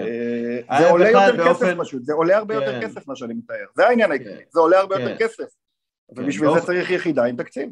כן, באופן כללי, אה, ומזה, משיחות עם כל האנשים שדיברתי איתם, אה, אתה יודע, העבודה עם המשטרה היא גלגל חוזר. כאילו, כן. בסופו של דבר יהיה, יהיה אה, שינוי רק אם יהיה שינוי בתפיסת העבודה של משטרת ישראל בספורט, ו, ו, נכון. ועל, זה, ועל זה צריך, ועל זה צריך נכון. לעבוד. נכון. גל, גל קרפל, בועטים כן. את ה... את הגזענות ואת האלימות מהיציעים של הקרן החדשה לישראל. תודה רבה לך. תודה רבה, אורי. יאללה, ביי. ביי. Uh, ועכשיו, מחדר במלון, זרוק איפשהו ב... אני לא יודע, איפה אתה? מגורז, מגורז. האמת היא, אני בתל אביב, מי ישמע, אתה יודע, חדר במלון, זה נשמע כאילו אני בדיוק אחרי לילה במונטה קרלו, אני ליד הנמל. עידו מינקובסקי אחרי ערב חברה. ממש. חיי הרוקסטרים, ערב חברה ומלון בנמל, באמת, וואו, אקסל רוז ain't got shit on me. אז מה, עוד פעם קריוקי? האמת היא זה היה הספתח קריוקי, כן כמובן, כי זה המחיר בלעבוד במקומסקי תקשורת, חייבים לשמוע אותי שר פום שייק דירום עם אפס טעויות ב-120 BPM. אבל לא תאמין, הם סותמים מנהל. אה, קודם כל מנקובסקי, פעם הבאה אתה מזמין אותי, אני לא, אני מרגיש אה, חלק מהחברה. אתה one of the gang, אחי, אתה one of the gang. אתה גם תאריך, תאריך את הסובלימינליזציה של החברה. אוי, זה היה נפלא. אה, יפה, כולם נהנו או שרק אתה? זה בשבילך רק.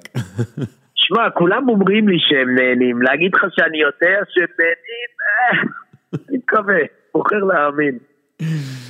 אמ, תקשיב. כולם שיקרו לי שנהנו, זה גם מספיק בשבילי. אה, תקשיב, זה גם כן משהו. יאללה, בוא אוקיי? נסגור את הכדורגל, בוא נסגור את הכדורגל. אוקיי, יאללה. אני באתי חם היום. אז תבוא, תבוא, יאללה, תפציץ כמו רוסי באוקראינה, יאללה. ממש כך, מאות הרוגים יהיו בפודקאסט. אני אה, רוצה להגיד לך דבר פשוט, כל שבוע אתה כאילו מנסה למצוא את האור ואת המקום ה... בכל זאת את הפרצה בנצח שתאפשר לנו להיות כבני תרבות כאחד האדם. אה, אבל זה לא הולך. אני אה, אתמול ישבתי בתוכנית של אה, גלית ויואב בערוץ 12, והגיעו אימא ובן, לא נורמטיביים, קרם דה לה קרם, לא נורמטיביים, אתה יודע, בן אדם הולך לעבודה, משלם מיסים, משתדל לא לדקור אף אחד. קרם דה לה קרם, היי קוטור של החברה הישראלית, והילד היה מפורק לחתיכות, מפורק לחתיכות. אני אומר לך, אני רק ראיתי את הילד שלי בגיל 16 נראה ככה. שמסתבר ששוטרים אה, נכנסו להציע בסמי עופר, כמובן, כמו תמיד, על הפועל ירושלים ובית"ר ירושלים, זה שתי הקבוצות שמביאות כותרות, בגלל זה עושים את זה. אה, ופשוט פירקו לאנשים את הצורה. עכשיו בואי נגיד, כן כן אה, שלפו כיסא, כן עקרו כיסא, לא עקרו כיסא, אתה, קח את מי שעקר את הכיסא, תעצור אותו, יא טרק. אה, אה, אין מה לעשות, אני באמת חושב, באמת חושב, אני ממש מקווה, פשוט תסגרו את הדבר הנורא הזה שנקרא כדורגל ישראלי, כי בוא תהיה גבר איתי, תגיד לי דבר אחד טוב שעושה. אוהדים רק עוגמות נפש שיש להם, כי אף קבוצה לא מספיק רצינית כדי להחזיק קאדר נורמלי 30 שנה ברציפות ולהיות קבוצת פאר אמיתית על אתה יודע, הגדולות של אירופה. פסיליטיז uh, uh, באיצטדיונים מביישים את יושביהם, את בעליהם, את בוניהם, את uh, אדוני האיצטדיונים בעולם. הכסף מופרז כאילו אתה הולך לראות את סבלימינל בערב חברה של מיקובסקי. סתם, הכסף, מופרז. משלמים 90 ו-100 שקל לכרטיס למכבי פתח תקווה נגד קריית שמונה. אה, אה, הרמה של הכדורגל היא, היא כפני השחקנים השכונה. אני אומר את זה לא בטרוניה, באמת שלא. זה ענף מיותר במדינת ישראל, רק עוגמות נפש, שחיתויות, השחתות נפש, קללות, אגרסיות ומכות. תמצא לי דבר אחד שהוא לא פסיכופתולוגי מהילדות שמבינים לך אושר. אגב, אני יכול להמליץ על כמה כדורים שעושים את אותו דבר כמו קבוצת כדורגל שמפקיעה בדקה ה-90. תאמינו לי. אולי אף יותר מזה, ופשוט תזכור את הדבר הזה.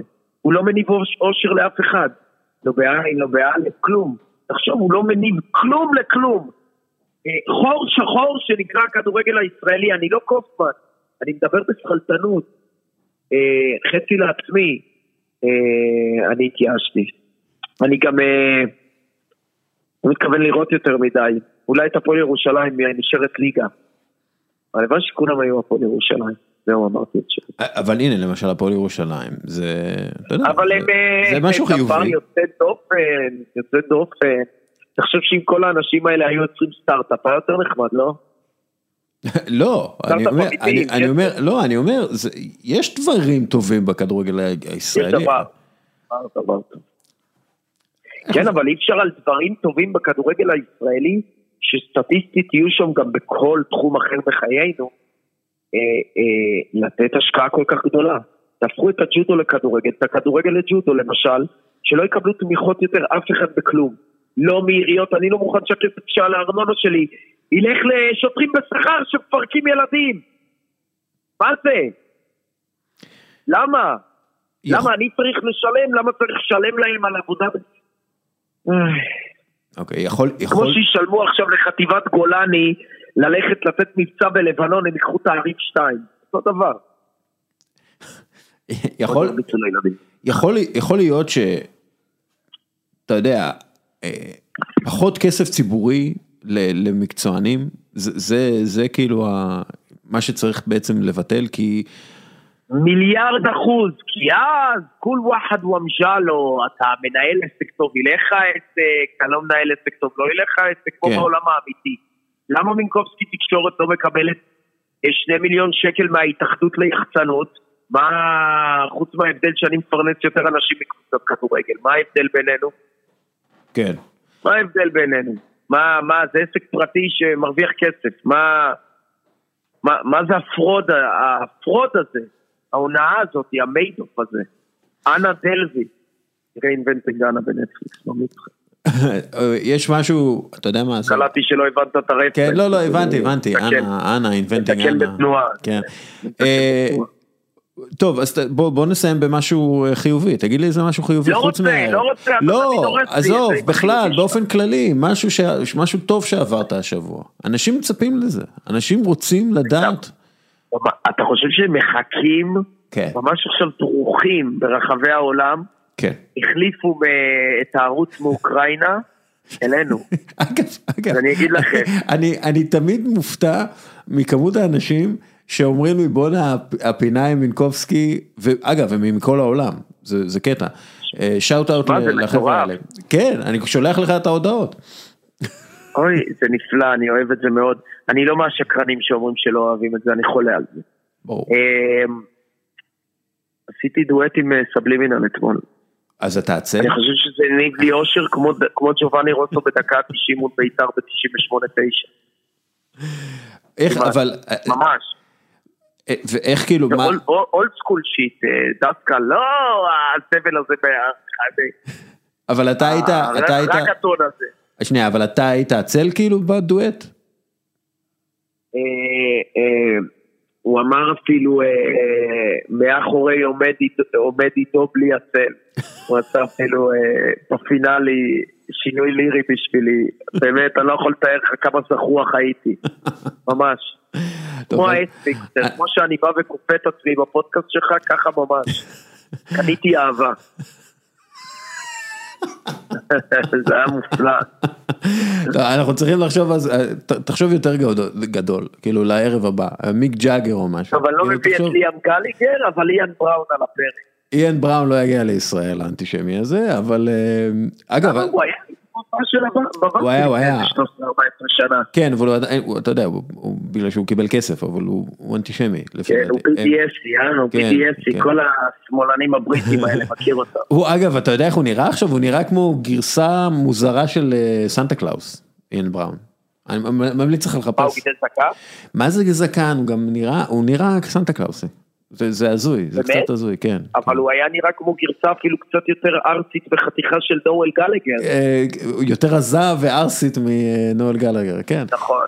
אה, לא, אבל בוא נחשוב, בוא נחשוב, אז בוא, ת- תכוון גבוה, תביא את נואל גלגר, בטוח הוא עושה חלטורות כאלה. תשמע, נראה לי ליאם יותר יזרום. נראה לי ליאם יותר ליאם יזרום, גם כי נואל בטוח לוקח עושה את חלטורות. ברצינות. ליאם הוא שכונה, הוא הרמקובסקי תקשורת של עולם הרוק. נואל.